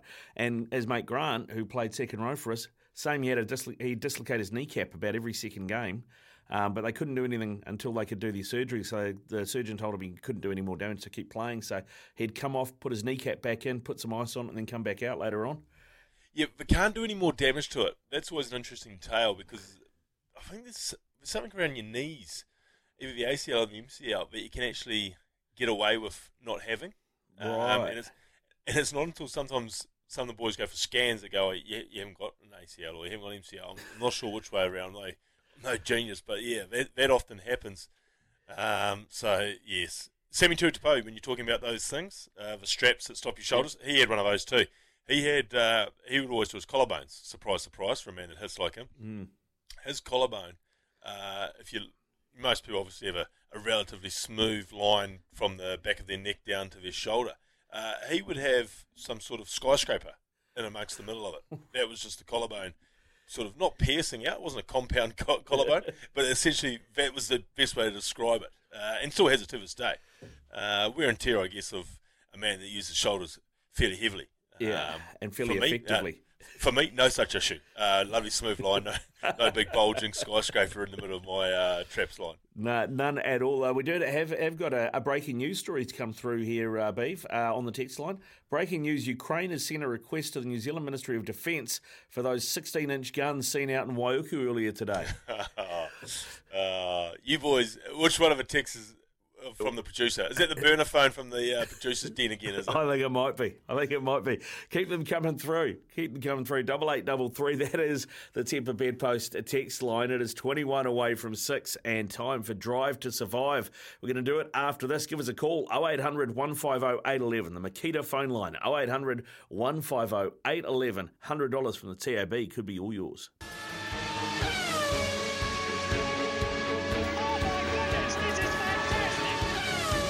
This is Drive to Survive.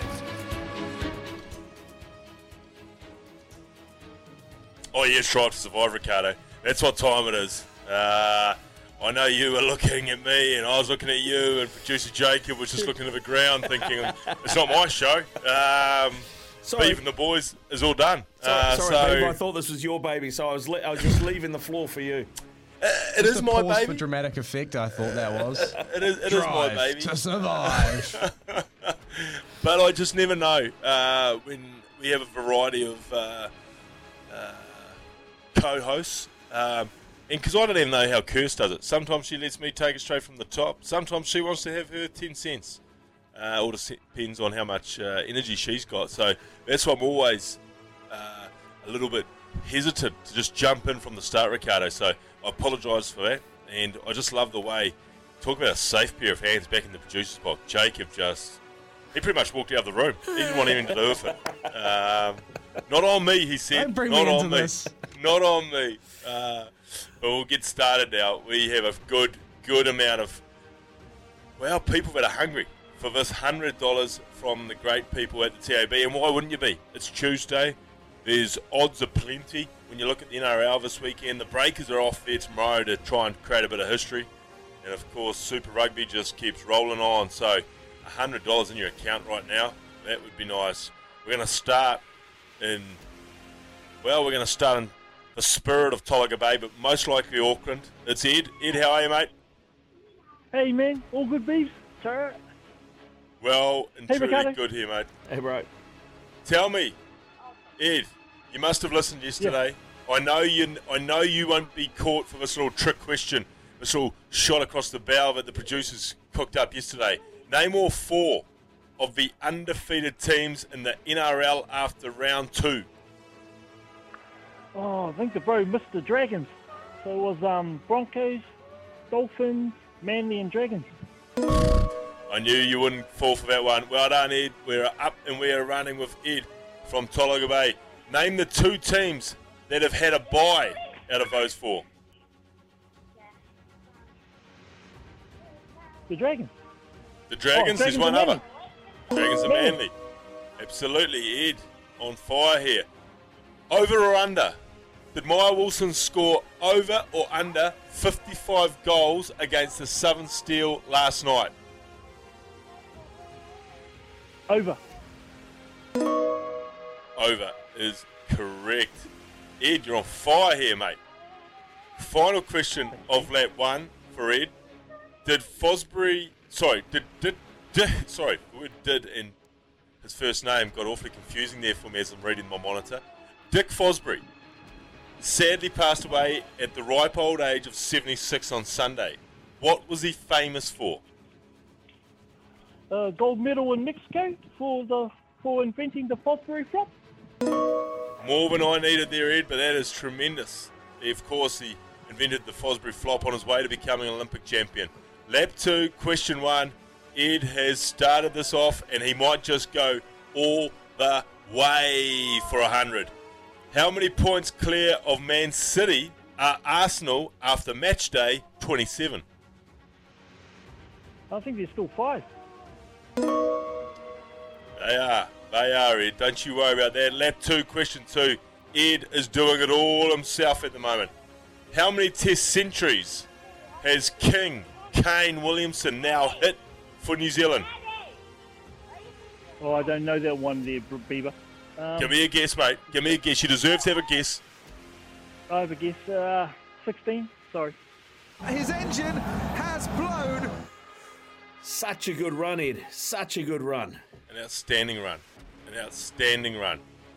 I'll just go back to the monitor and work out where we're going to now. We are going to go to Christchurch. And we have John on the line.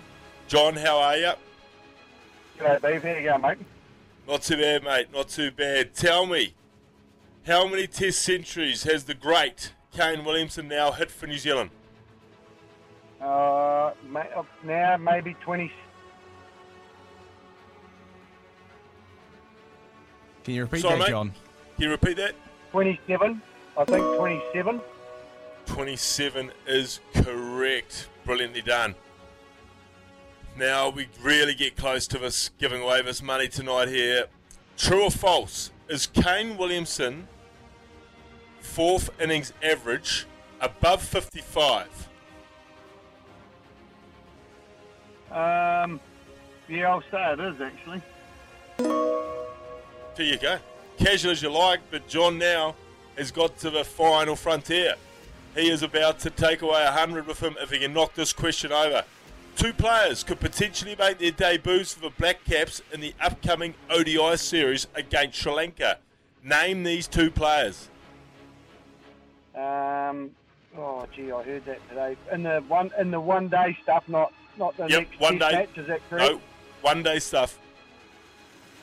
Um, oh God, I heard it today too, Beeve. Actually, um, who is going to be doing that today? Um, so I'm not even googling. I'm just trying to think about it because I heard it today. Um, oh, oh, yep, the guy from Canterbury, um, Chad Bowes. Bowes? Yes, that's one. I'm going to need the other one. Fire it off at me. Um,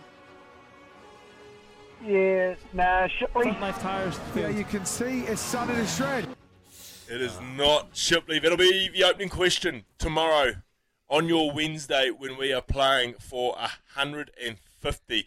Two players could potentially make their debuts for the Black Caps in the upcoming ODI series against the Lankans. Name those two players. Chad Bowes has already been given to you. Who is Who's the, the other? other one? Who's the other one? There you go. Drive to Survive. It'll be back tomorrow. 150 bucks. Woo! What a game. Well done, well done to a few of the uh, heavy lifters there. uh, Ed and John. Yeah. They took they took the guts of the work out there, and uh, we just couldn't quite get it done. Quickly before we go to the break, where do we stand on this one? Michael Jordan flu game. That end. But Obviously, this listener all about it. The flu. Yeah. I don't know. I don't It's know not if an Michael injury, Jordan. eh? Well, and it's cheapest. The Kirst pain c- factor. Kirst couldn't do it. Yeah, Kirst couldn't do it. Kirst, Kirst don't do hungover either. She don't do hungover play. Um, right. But uh, So- flu game, I, I, because it's Michael Jordan, obviously it gets this amazing feat. But I mean, it wasn't even COVID, was it? No. It was just it was just your sta stock standard wouldn't shut down the world for it sort of flu. Exactly. Just your, your runny nose and your cough. I don't know. Don't know if he makes our team on that. Yeah, I'm, I'm saying no. I'm saying Yes. no beef. No, and I'm prepared to go along with you there on this one, Ricardo. I was leaning towards that.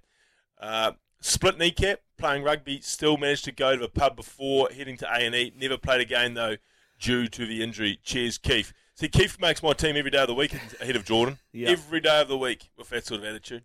That is what you want. Keep them coming through. Double eight, double three, the Tempur Bedpost text machine as well. We are eight away from six.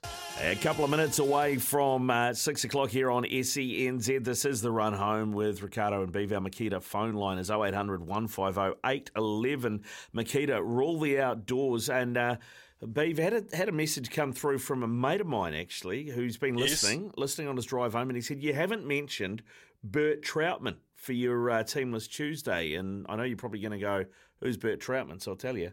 Uh, He was a German soldier, Second World War, right? Got captured, spent the rest of the war in England, decided he wasn't going to get repatriated back to Germany, stayed in England, ended up turning professional as a footballer, and played in the 1956 FA Cup final for Manchester City.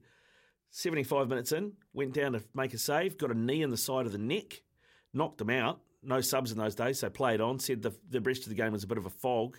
Made a couple more saves. Went and got his med, me- winner's medal. Prince Philip said, "Mate, your, your neck looks like it's got a bit of a crick in it," and he thought he could probably just sleep it off. It was just a knock. Three days later, he ended up getting an X-ray at the Manchester Royal Infirmary. Said he had dislocated five vertebrae, the second of which was cracked in half. It was a third jammed against the third vertebrae, the only thing that stopped him breaking his neck.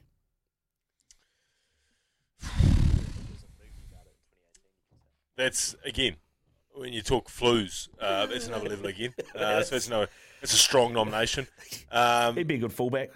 He'd be a good fullback. Um, this is a little bit of a contradiction to that wonderful story, but uh, this text has been coming from any, we'll say current soccer player. Any current soccer player who continues to play minutes after it looks like they have suffered a near career, not just career ending, life threatening injury from a tackle.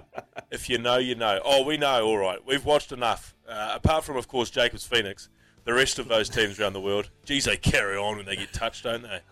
Is that, is Uh, that the full great name text. now? Is that the Wellington Jacobs Phoenix? I like it. Yeah, you know, I've um, trademarked it. You know, I'm getting a bit of cash on the side for it, Ricardo. It's such a great team. If you're prepared to get your kid off like Jacob with a hot balmy Yeah. afternoon, I was, in I was with the yellow fever. Oh, there you go. Look at that. It'll give, give you a fever seeing that. Tell you no shirts on and 10 minutes to go. I'll put you in the team. it'll, give, it'll give some people a fever, that's for sure. Coming up to 6 o'clock, we've got the latest in news and sport from Johnny Mack, and then we're going to catch up with Warriors assistant coach, a man himself, Justin Morgan.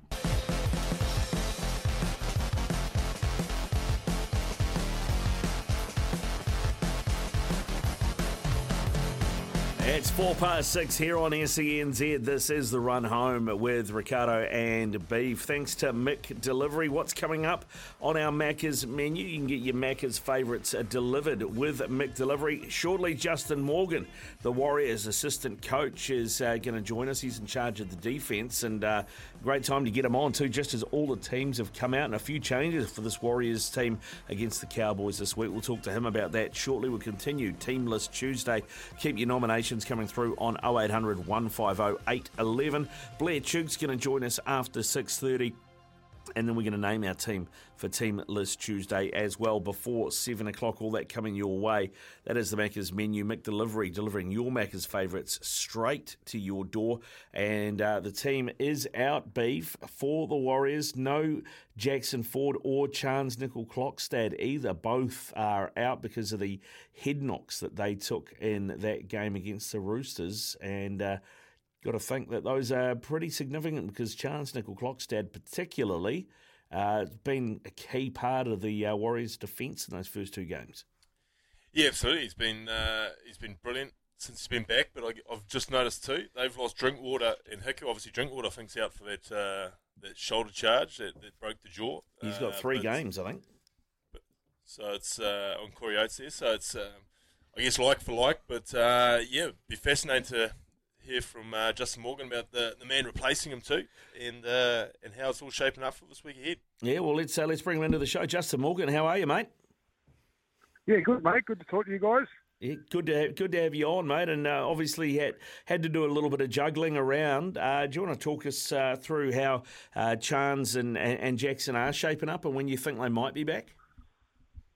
Yeah, look, they both suffered obviously head knocks in the game. Um, they had a, a few symptoms post game, so that naturally just rules them out. The new rules around the NRL is now that you have to have a stand down period of 11 days, but you can't get special permission from a doctor, independent doctor, but you mustn't suffer from any symptoms. And they both had a few headaches, etc. So we just erred on the side of caution, followed the protocols, and uh, that allows us to, you know, to prepare properly. And especially, with the extra long travel, we, we wouldn't have been able to test those guys until Thursday. They would have had to jump on a flight, get to Townsville, test them, and then they would have been in or out come that way. If they were out, would have to fly straight back and so forth. So in, in a way, it was uh, a good decision to make the decision early in the week. Uh, you've got uh, Taine Tuaupiki uh, listed there to make his debut for the Warriors at fullback. He impressed in the trials, mate. How's he been looking during the week? Oh, mate, he's pretty pumped. Um, look, it's a great story with Kane. He obviously, um, Kiwi boy, went over and uh, played Queensland Cup, stood out in that competition. Um, he's quick, he's fast, he's, he's not real big, but um, you know he makes up for it in terms of determination. He's been a real student of the game since he's arrived at the club.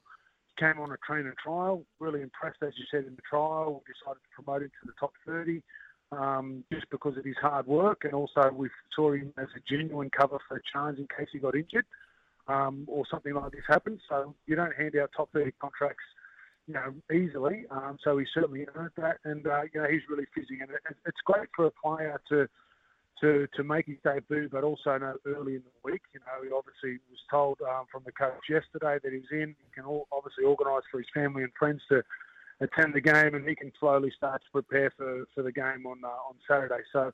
Um, I think the, the fans will love him. Um, the players certainly love playing, uh, training with him, um, and the players that have played with him in the trial and certainly at training have really enjoyed it. He brings lots of energy.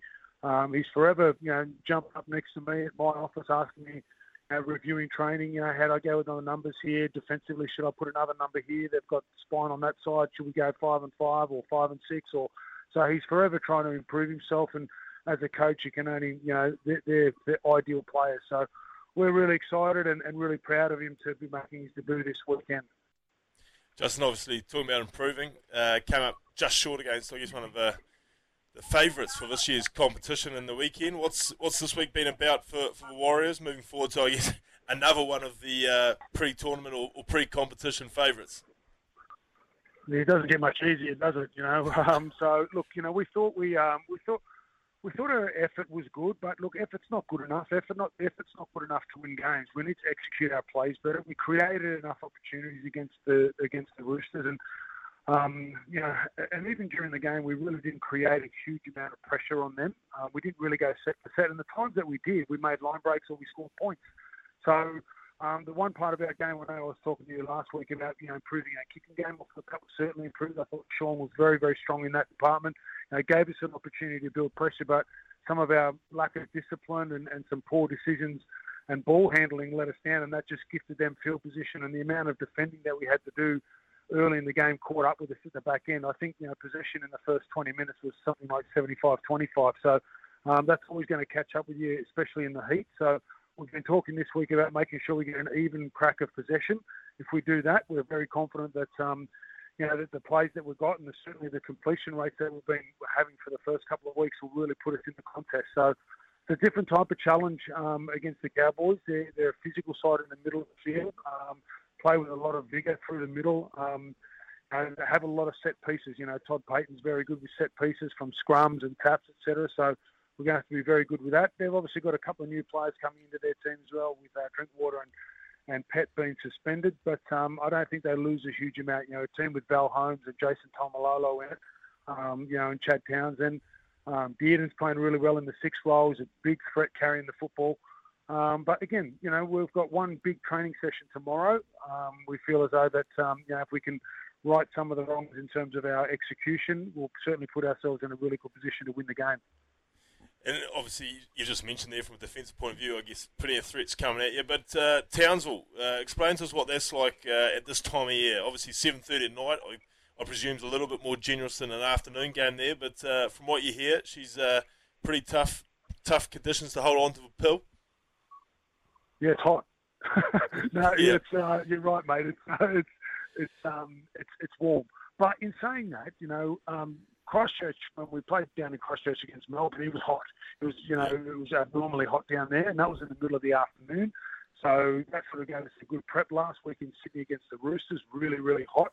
Um, yeah, and I, and, I, and our GPS numbers, and I know you always don't, you know, you know, you don't always put a huge amount of weight in, you know, the scientific numbers, but in terms of our work rate and you know our fitness markers at the back end of games have been really strong for the last three weeks, um, even though they've been in really difficult conditions. So, you know, the message from from us to the boys is we've done the work. We've done the work, boys. You know, we've, we've done the work. We look good. We look strong.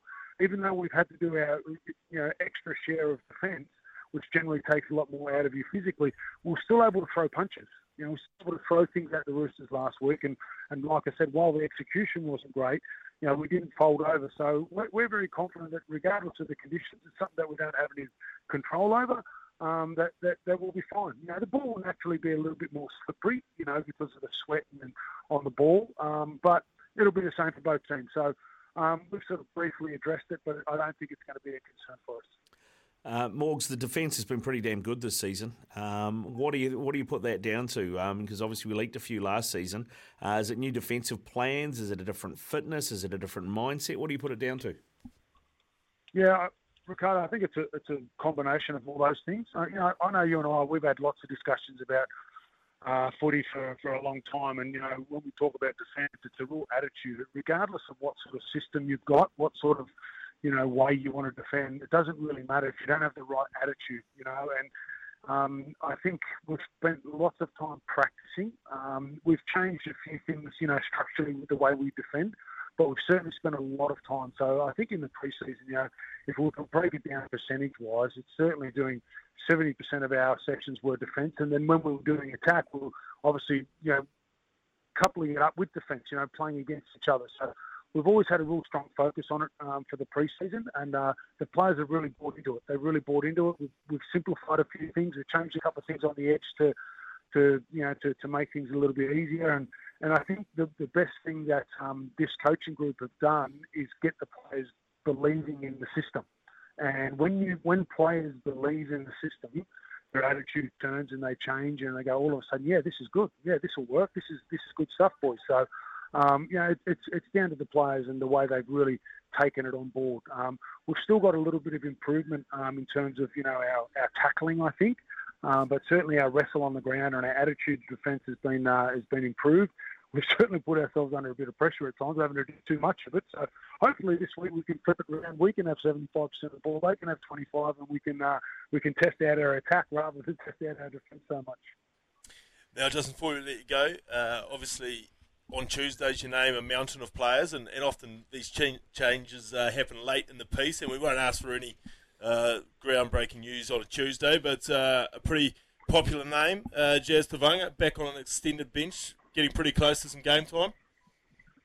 Yeah, he played 30, he played 40 minutes last week in the cup, um, and there was no coincidence when he came off the field. You know, things weren't didn't run as smoothly for them. So uh, yeah, he's very much in the mix. Um, he's a really good chance of playing this week. Um, if he does, he's likely to come off the bench for us. So we'll finalise our 17 a little bit later in the week. Obviously, Josh Curran's got to get through, you know, a little bit of a fitness test. Um, and again, obviously, Bunty's been sort of promoted into the starting team. Mitch Barnett go back into the back row. So that sort of shuffle things around a bit. But yeah, Jazz is uh, is very close. And um, if he has a strong week training wise, I'm, I'm pretty confident he'll be somewhere within the team.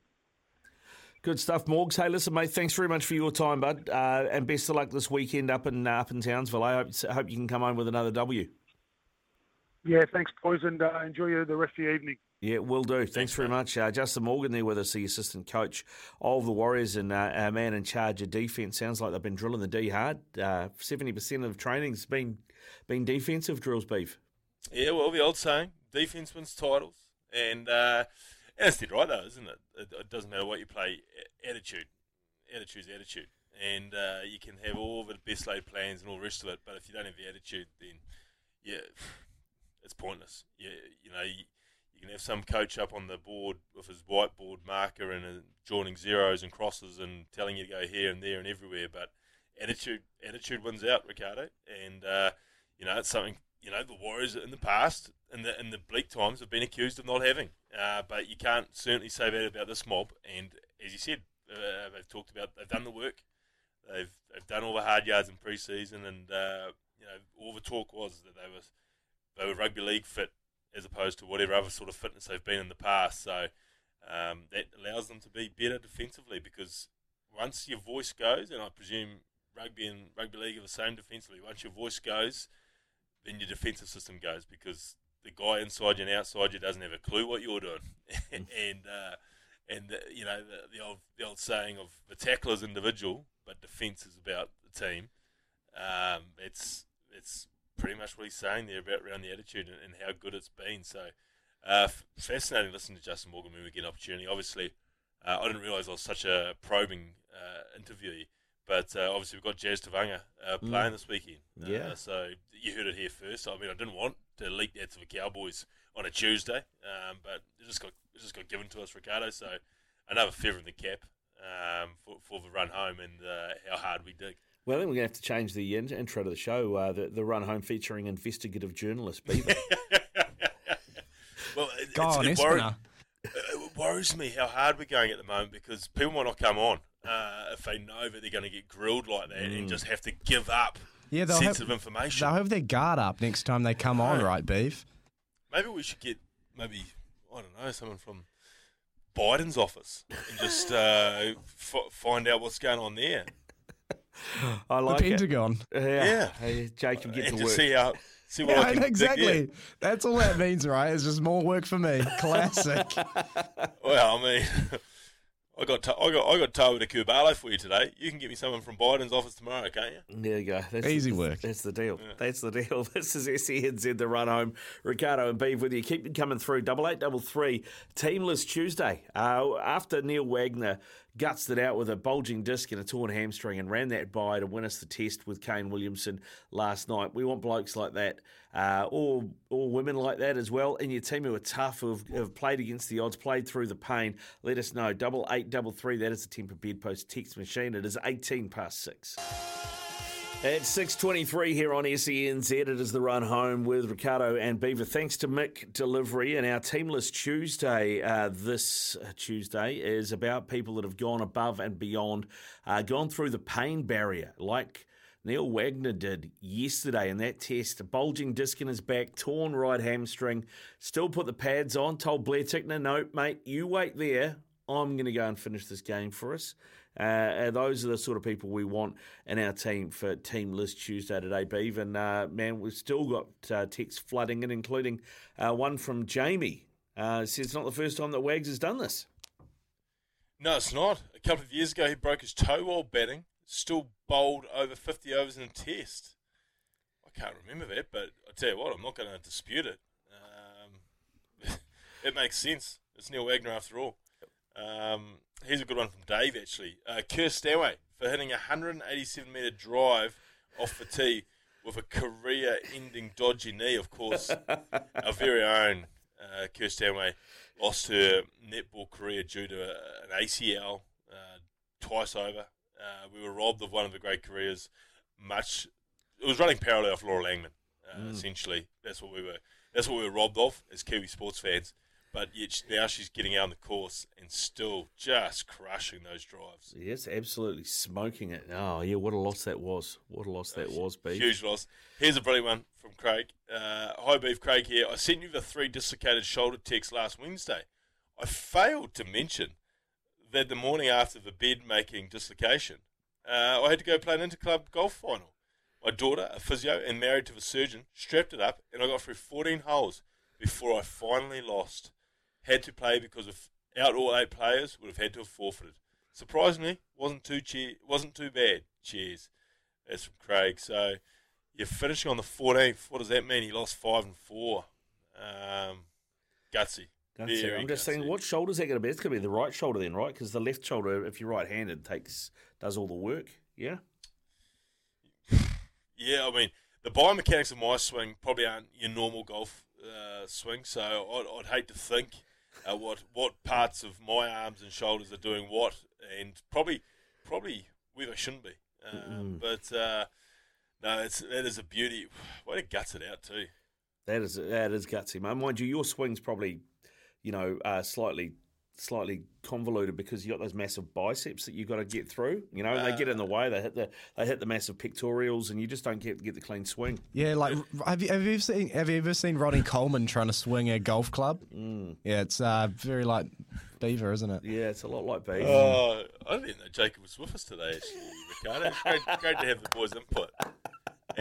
I, I like to actually nominate my uh, my mum to this this team list if that's possible. Please. Um, last couple Fridays ago, she um she did the Tongariro crossing and uh, called me at halfway. It was about twelve o'clock. She started at six thirty, um, and then said, "Oh, I've made it to halfway." I said, "You've got a long way to go."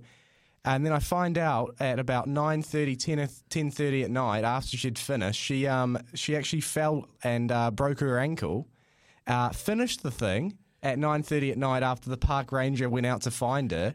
Drove herself to Taupo Hospital. Turns out she has a bro- yeah she had a broken ankle. Then she called me again today, a couple of weeks after. So she's been in a cast since then.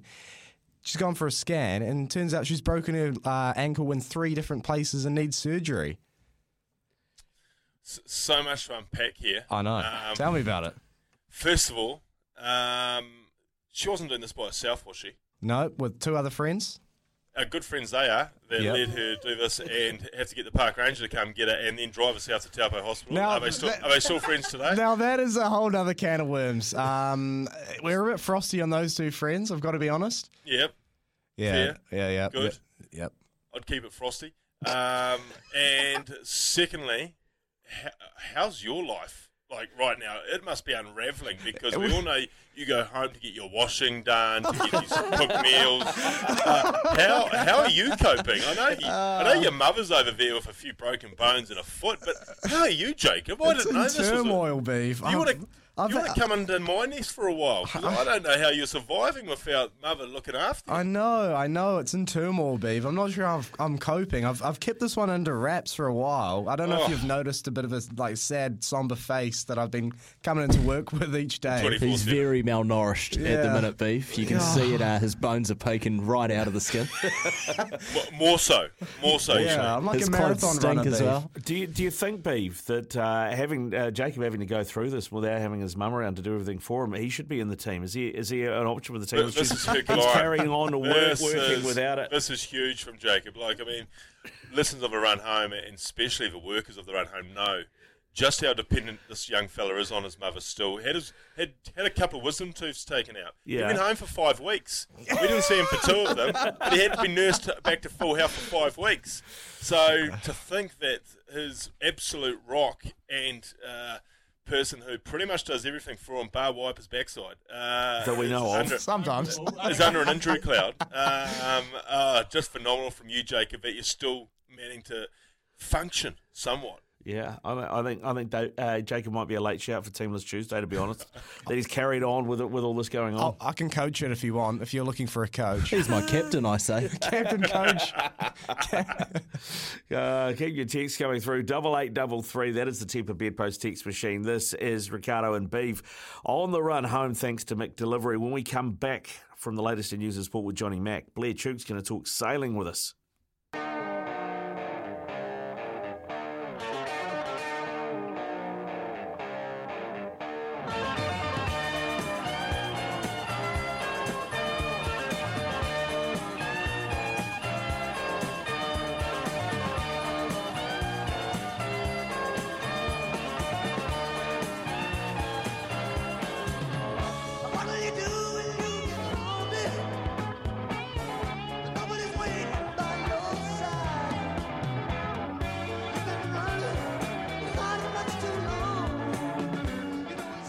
28 away from 7 here on SENZ. This is the run home. Ricardo and Beeve with you. Thanks to McDelivery, uh, playing later, of course, uh, for Jacob's mum. Um, and, and this uh, this has actually uh, come through a text uh, here, Beeve. I don't know if you've seen this, but uh, Jacob, I've seen this before. I think your mum might be on a cruise in the Pacific. She's never coming back. Yeah, I actually want to suggest that uh, which we was getting these halftime updates from the Tongariro Crossing. I'm not sure you get mobile reception from there, so I wanted to suggest maybe there was a bit of Skullduggery here at play, but uh, I didn't want to break young Jacob's heart so soon To be, Tuesday. to be fair, you don't get it from the Pacific Ocean either, so there might be a with the right SIM one. card, with the right SIM card, who knows? Well, I'll tell you, International um, uh, someone that could probably tell us if you can get it from the Pacific Ocean is Blair Tuke because uh, he does a fair bit of sailing. He's on boats all the time. Uh, Blair, uh, we're trying to figure out where Jacob's mum really is. Uh, apparently, she was on the Tongariro Crossing calling him.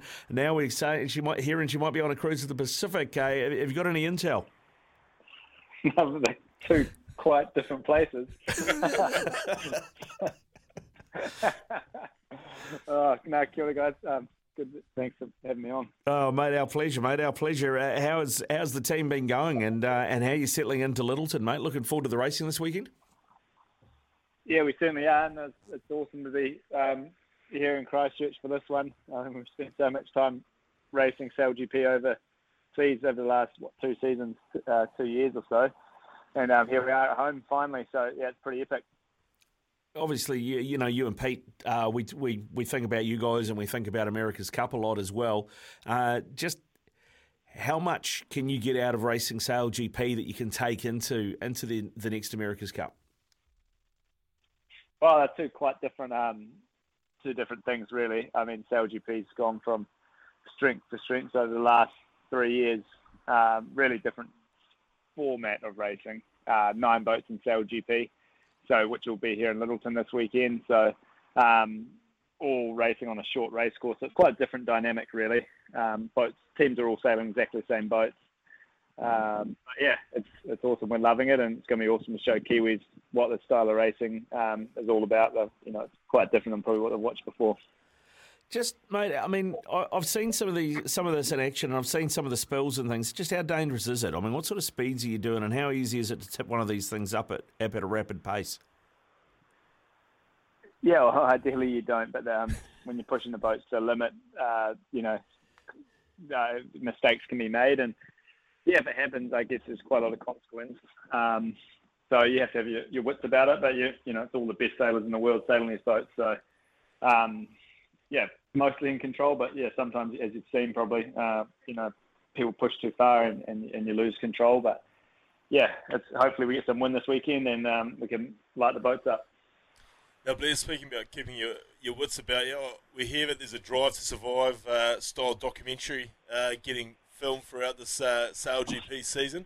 How's uh, how's that been, and, and has it encroached on uh, what you really want to be doing, or is it uh, just a case of trying to get a, trying to get away with not looking like an idiot on it?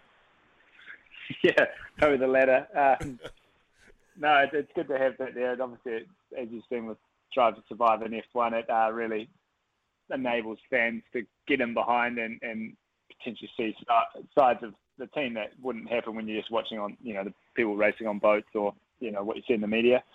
So, yeah, that, that's been cool. But actually, I think there's a watch party on for the episode where um, featured quite heavily on happening soon, but I might um, go join after after the actually aired because I don't think I'm that keen to watch stuff in the documentary.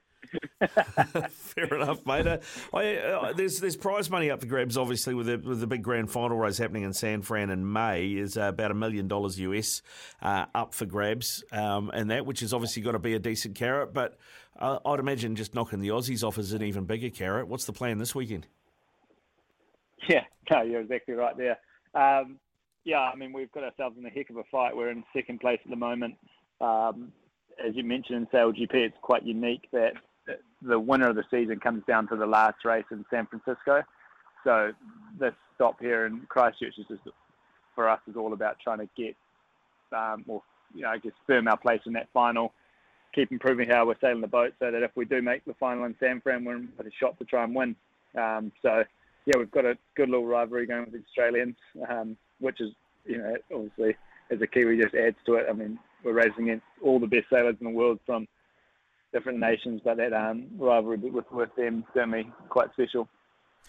Well, obviously, you mentioned that uh, you know there are similarities in some ways to the, the Formula One style uh, racing and what have you, but everyone's got the same boats. Does that mean you don't have the massive, massive teams going around with you? Is it quite a trimmed up sort of team that you're cruising around with uh, during this competition? Yeah, exactly right. We've got about 15 of us um, that normally travel around, or yeah, 13 um, all around the world. There's a few more here being our home event. Um, but that's we're able to do that because the shore team or the all the support of the boats um, has a sort of centralised tech team. So that's about 70 people, and they shared across all 10 boats or nine boats. So um, that really helps to keep costs down and also to keep the boats even, so that when they're on the water, you're just versing someone in the same boat, and it's all about who gets the most out of the, the boat and get around the racetrack faster. Uh, probably my favourite memory um, of, of Australian yachting is in uh, 1995 when One Australia uh, went down like a cold Steinlager on a on a hot day. Um, uh, does that get brought up much? Do you, do you, do you guys do much uh, much slinging the, slinging uh, out there on the water, or maybe even back at the dock? I don't think half the people in our team were born then. I am old. um, no, it was certainly um, pretty famous time in the America's Cup. But uh, no, I mean, when you're sailing these boats and you're on the edge both of what you're pushing the, the boats to and of control, you always got, um, I guess, respect. And you know, you know, um, you don't want to talk down on people too much because it could happen to you at some point. Yeah, well, mate, and you don't want to leave too much rubbish out in the ocean, right? I, I know that's something that you're pretty uh, pr- pretty big on. Yeah, no, we certainly are. Um, it's pretty awesome to be able to use the platform we have here in sailing to try and connect people, um, change attitudes around how the ocean's viewed. It does so much for us in everyday life, and um, yeah, right now it's not healthy enough, and we need to try and turn around. So if we can use the platform we have to try and help out there, then um, then we're doing a good thing. Now, uh, Blair, just before we let you go, mate, I know you are involved in an ocean campaign. Where's the best place people can go and check out info on that? Yeah, nice. Well, um, if you head to liveocean.com, uh, there's all the projects we support there and and more info there as to what the ocean um, does for us. So much of it happens over the horizon or below the surface. So um, really connecting with it and understanding that's um, a key part of it first off. So I'd encourage people to head to liveocean.com and check it out. Good stuff, Blair. Keep up the good work, mate. And uh, fingers crossed you know the Aussies off this weekend, eh? Yep give it a good push. Cheers, guys. Thank Cheers, you. mate. Thank you. Cheers, uh, mate. Blair Tuke there with us out of the New Zealand SailGP uh, team. And uh, yeah, I don't know how much of that you've watched, Beeve, but man, they get up some speeds, eh? I mean, they're, they're basically a smaller version of the America's Cup boats, aren't they? Yeah, absolutely. They're, they're flying along. I I watched a lot of the Sydney one, and uh, obviously that was uh, there's some spills and uh, some high high level uh, thrills there. So no, fascinating. And I mean, between Burling and Tuke, there's there's bigger superstars that we've got in our sporting uh, landscape at the moment, aren't they? So great to have them back racing in New Zealand. And, and to be honest with you, I've only I've I'd only come across Lyttelton a couple of years ago when I did some filming out there. Mm. What a wonderful little spot that is. I mean, been going to Christchurch for years, obviously playing footy down there against Canterbury and the Crusaders, and then one day I went over there to do some filming, and obviously it's part of the greater Christchurch uh, city, so it shouldn't be that shouldn't have been that strange to me. But for all the years I've been down there, never been out there, and uh, what a magical spot that will be this week with uh, the racing going on in there. Mate, it'd be absolutely magic. I'll tell you what else would be magic is the phone call that you get after this from Canterbury Tourism. And uh, Oh. no doubt there'll be some more filming going on next week. We'll hear, hear more about that. Not a problem. Not a problem at all. He is available. I am as Mr. 10%, so come through me. Uh, it is 19 away from 7 here on the run home on E SENZ. It's 13 away from 7 o'clock here on SENZ. This is the run home. Ricardo and Beeve with you, uh, thanks to McDelivery. And uh, just about time, I think, Beeve, uh, to, to name our team for Team List Tuesday. What do you think? Yeah, I think we've got there, haven't we? Uh, we have had a wonderful, wonderful suggestions and interaction from our wonderful listeners here on a Tuesday, as they always do on Team List Tuesday. Uh, we we put it down early, but then they just come roaring in, and uh, the fact that we really opened up today to our listeners, uh, telling us some of their hard warrior stories to put themselves in contention to be lining up with Buck Shelford after he's been stitched back up, uh, and, and to play with Neil Wagner after he's just run 22 yards with a torn hamstring and a bulging disc to, to get us home in a dramatic test afternoon on back of another test dramatic afternoon that he created no more than two weeks ago. Mm. So, without further ado, I'll give you your team this Tuesday for people who have gone over and above. And they should never have to buy another grins in their life, producer Jacob. Uh, and if they do, then make sure they buy it from any of the respected retailers for twenty seven ninety nine. Uh, What you are? Uh, well, any if if you're not selling it, you're not a respected retailer. Uh, so Too right. Too right. Here, here. Um, and maybe go to the ones the ones that's holding a bit of merch and get yourself a hat as well at the same that's a good time. Uh, yeah, of, of course. Uh, f- prop Brent played a game with a broken arm in three places. Brian's rodeo mate, mate. Of course, he was our Townsville rodeo specialist who had a broken sternum, I do believe, Mm. and then uh, front fronted up and still got the job done. He had to be humped on the horse, I think he was. Uh, the other prop, Keith Murdoch.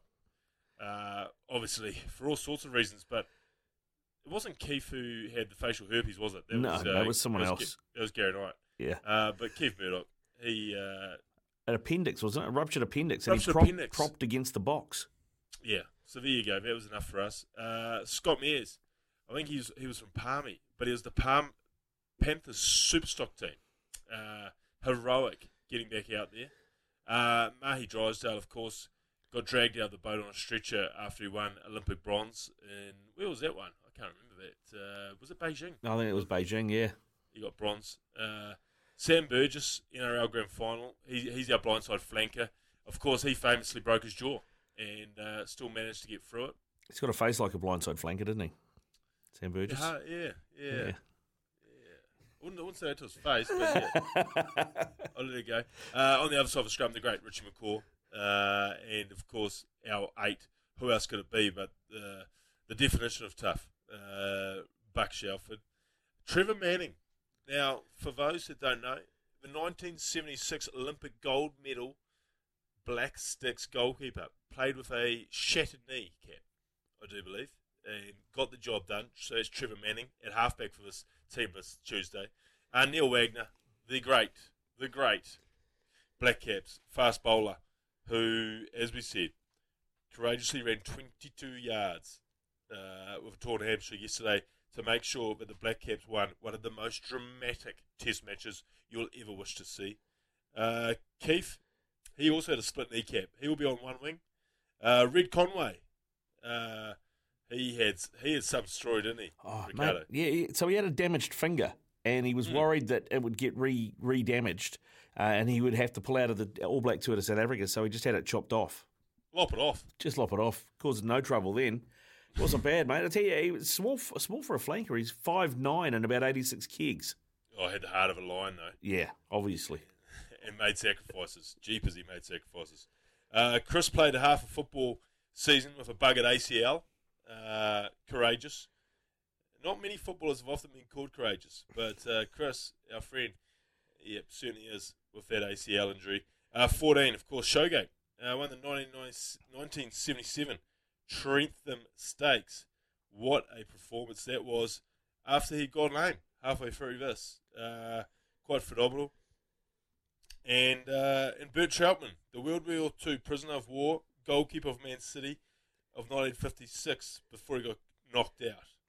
Unbelievable. The coach, self-nominated, uh, hardest man going around the office at SNZ, uh, Jacob. And then the manager, uh, Jacob's mum, who allegedly did half of the Tongariro crossing with a broken ankle in three places. And then, because of her travelling partners, had to drive herself to Taupo Hospital. Quite phenomenal. On Yeah. top of that, she has been shuffling around the house doing Jacob's washing, drying, and meals from Monday to Friday. Still a phenomenal effort from Jacob's mum, our team manager. Yeah, there you go. Oh, I, I think, honestly, though, Beef, we, we have to look at that and go, Coach Jacob, manager Jacob's mum. It would just be easier to, to combine those two jobs because we know she's going to actually be doing both. Yeah, so really put the assistant beside Jacob. Mm, oh yeah, if it's just- yeah, yeah. I don't know. Little, little, uh, little mother's little helper. Sanders' little helper. Just the sidekick. Oh dear, dear. Well, there you go. Team List Tuesday. That was uh, that's a pretty good team though. You got to say that is uh, is going to be in there, mate. And uh, I think you know Kennards Hire. They make your job easy. Kennards.co.nz.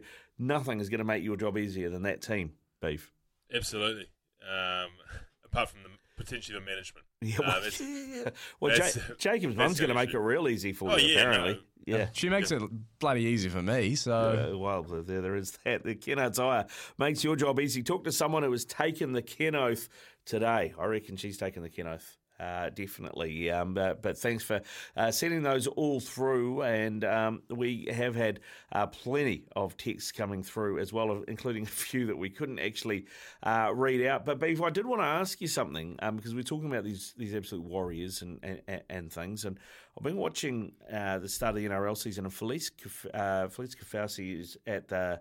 Um, Dolphins. Dolphins, Dolphins. now. Yeah. Yes. I mean, he has absolutely laid a bunch of people out. Hudson Young against the Raiders. A week before, I think it was uh, it was definitely Brandon Smith. I think he also laid out Victor Radley. He has been absolutely smoking people. And that made me, I watched that, and I, I know you've seen it, mate, but uh, who was the bloke that hit you hardest in your career? Uh, I don't know. Because they don't actually. I mean, they take the wind out of you a bit, but they don't actually really hurt you. The big hits. Uh, so I don't know. I mean, I'm hearing, Colin, I'm hearing Colin Slade in my ear for some reason. I'm not sure why. That was a big hit, wasn't it? Please, I can tell you, boys, it was nobody wearing a 10 jersey. Uh, maybe a Jerome Kaino, I'd suggest, would probably be probably the ones that would, would actually take the stuffing out of you. I mean, Mm. Butchie James hit me a couple of times when I had my back to him, and that took the stuffing out of me, but I don't know if you can claim that one. Yeah. Um, but yeah, no, I'd say, I'd say the great Jerome would have been the biggest hitter of my, uh, my, my time. Oh, good stuff, Beef. Uh, mate, uh, this has been the run home. Uh, hopefully, Kirst is, is well and back on deck tomorrow. Otherwise, who knows? You might see me again. Who knows?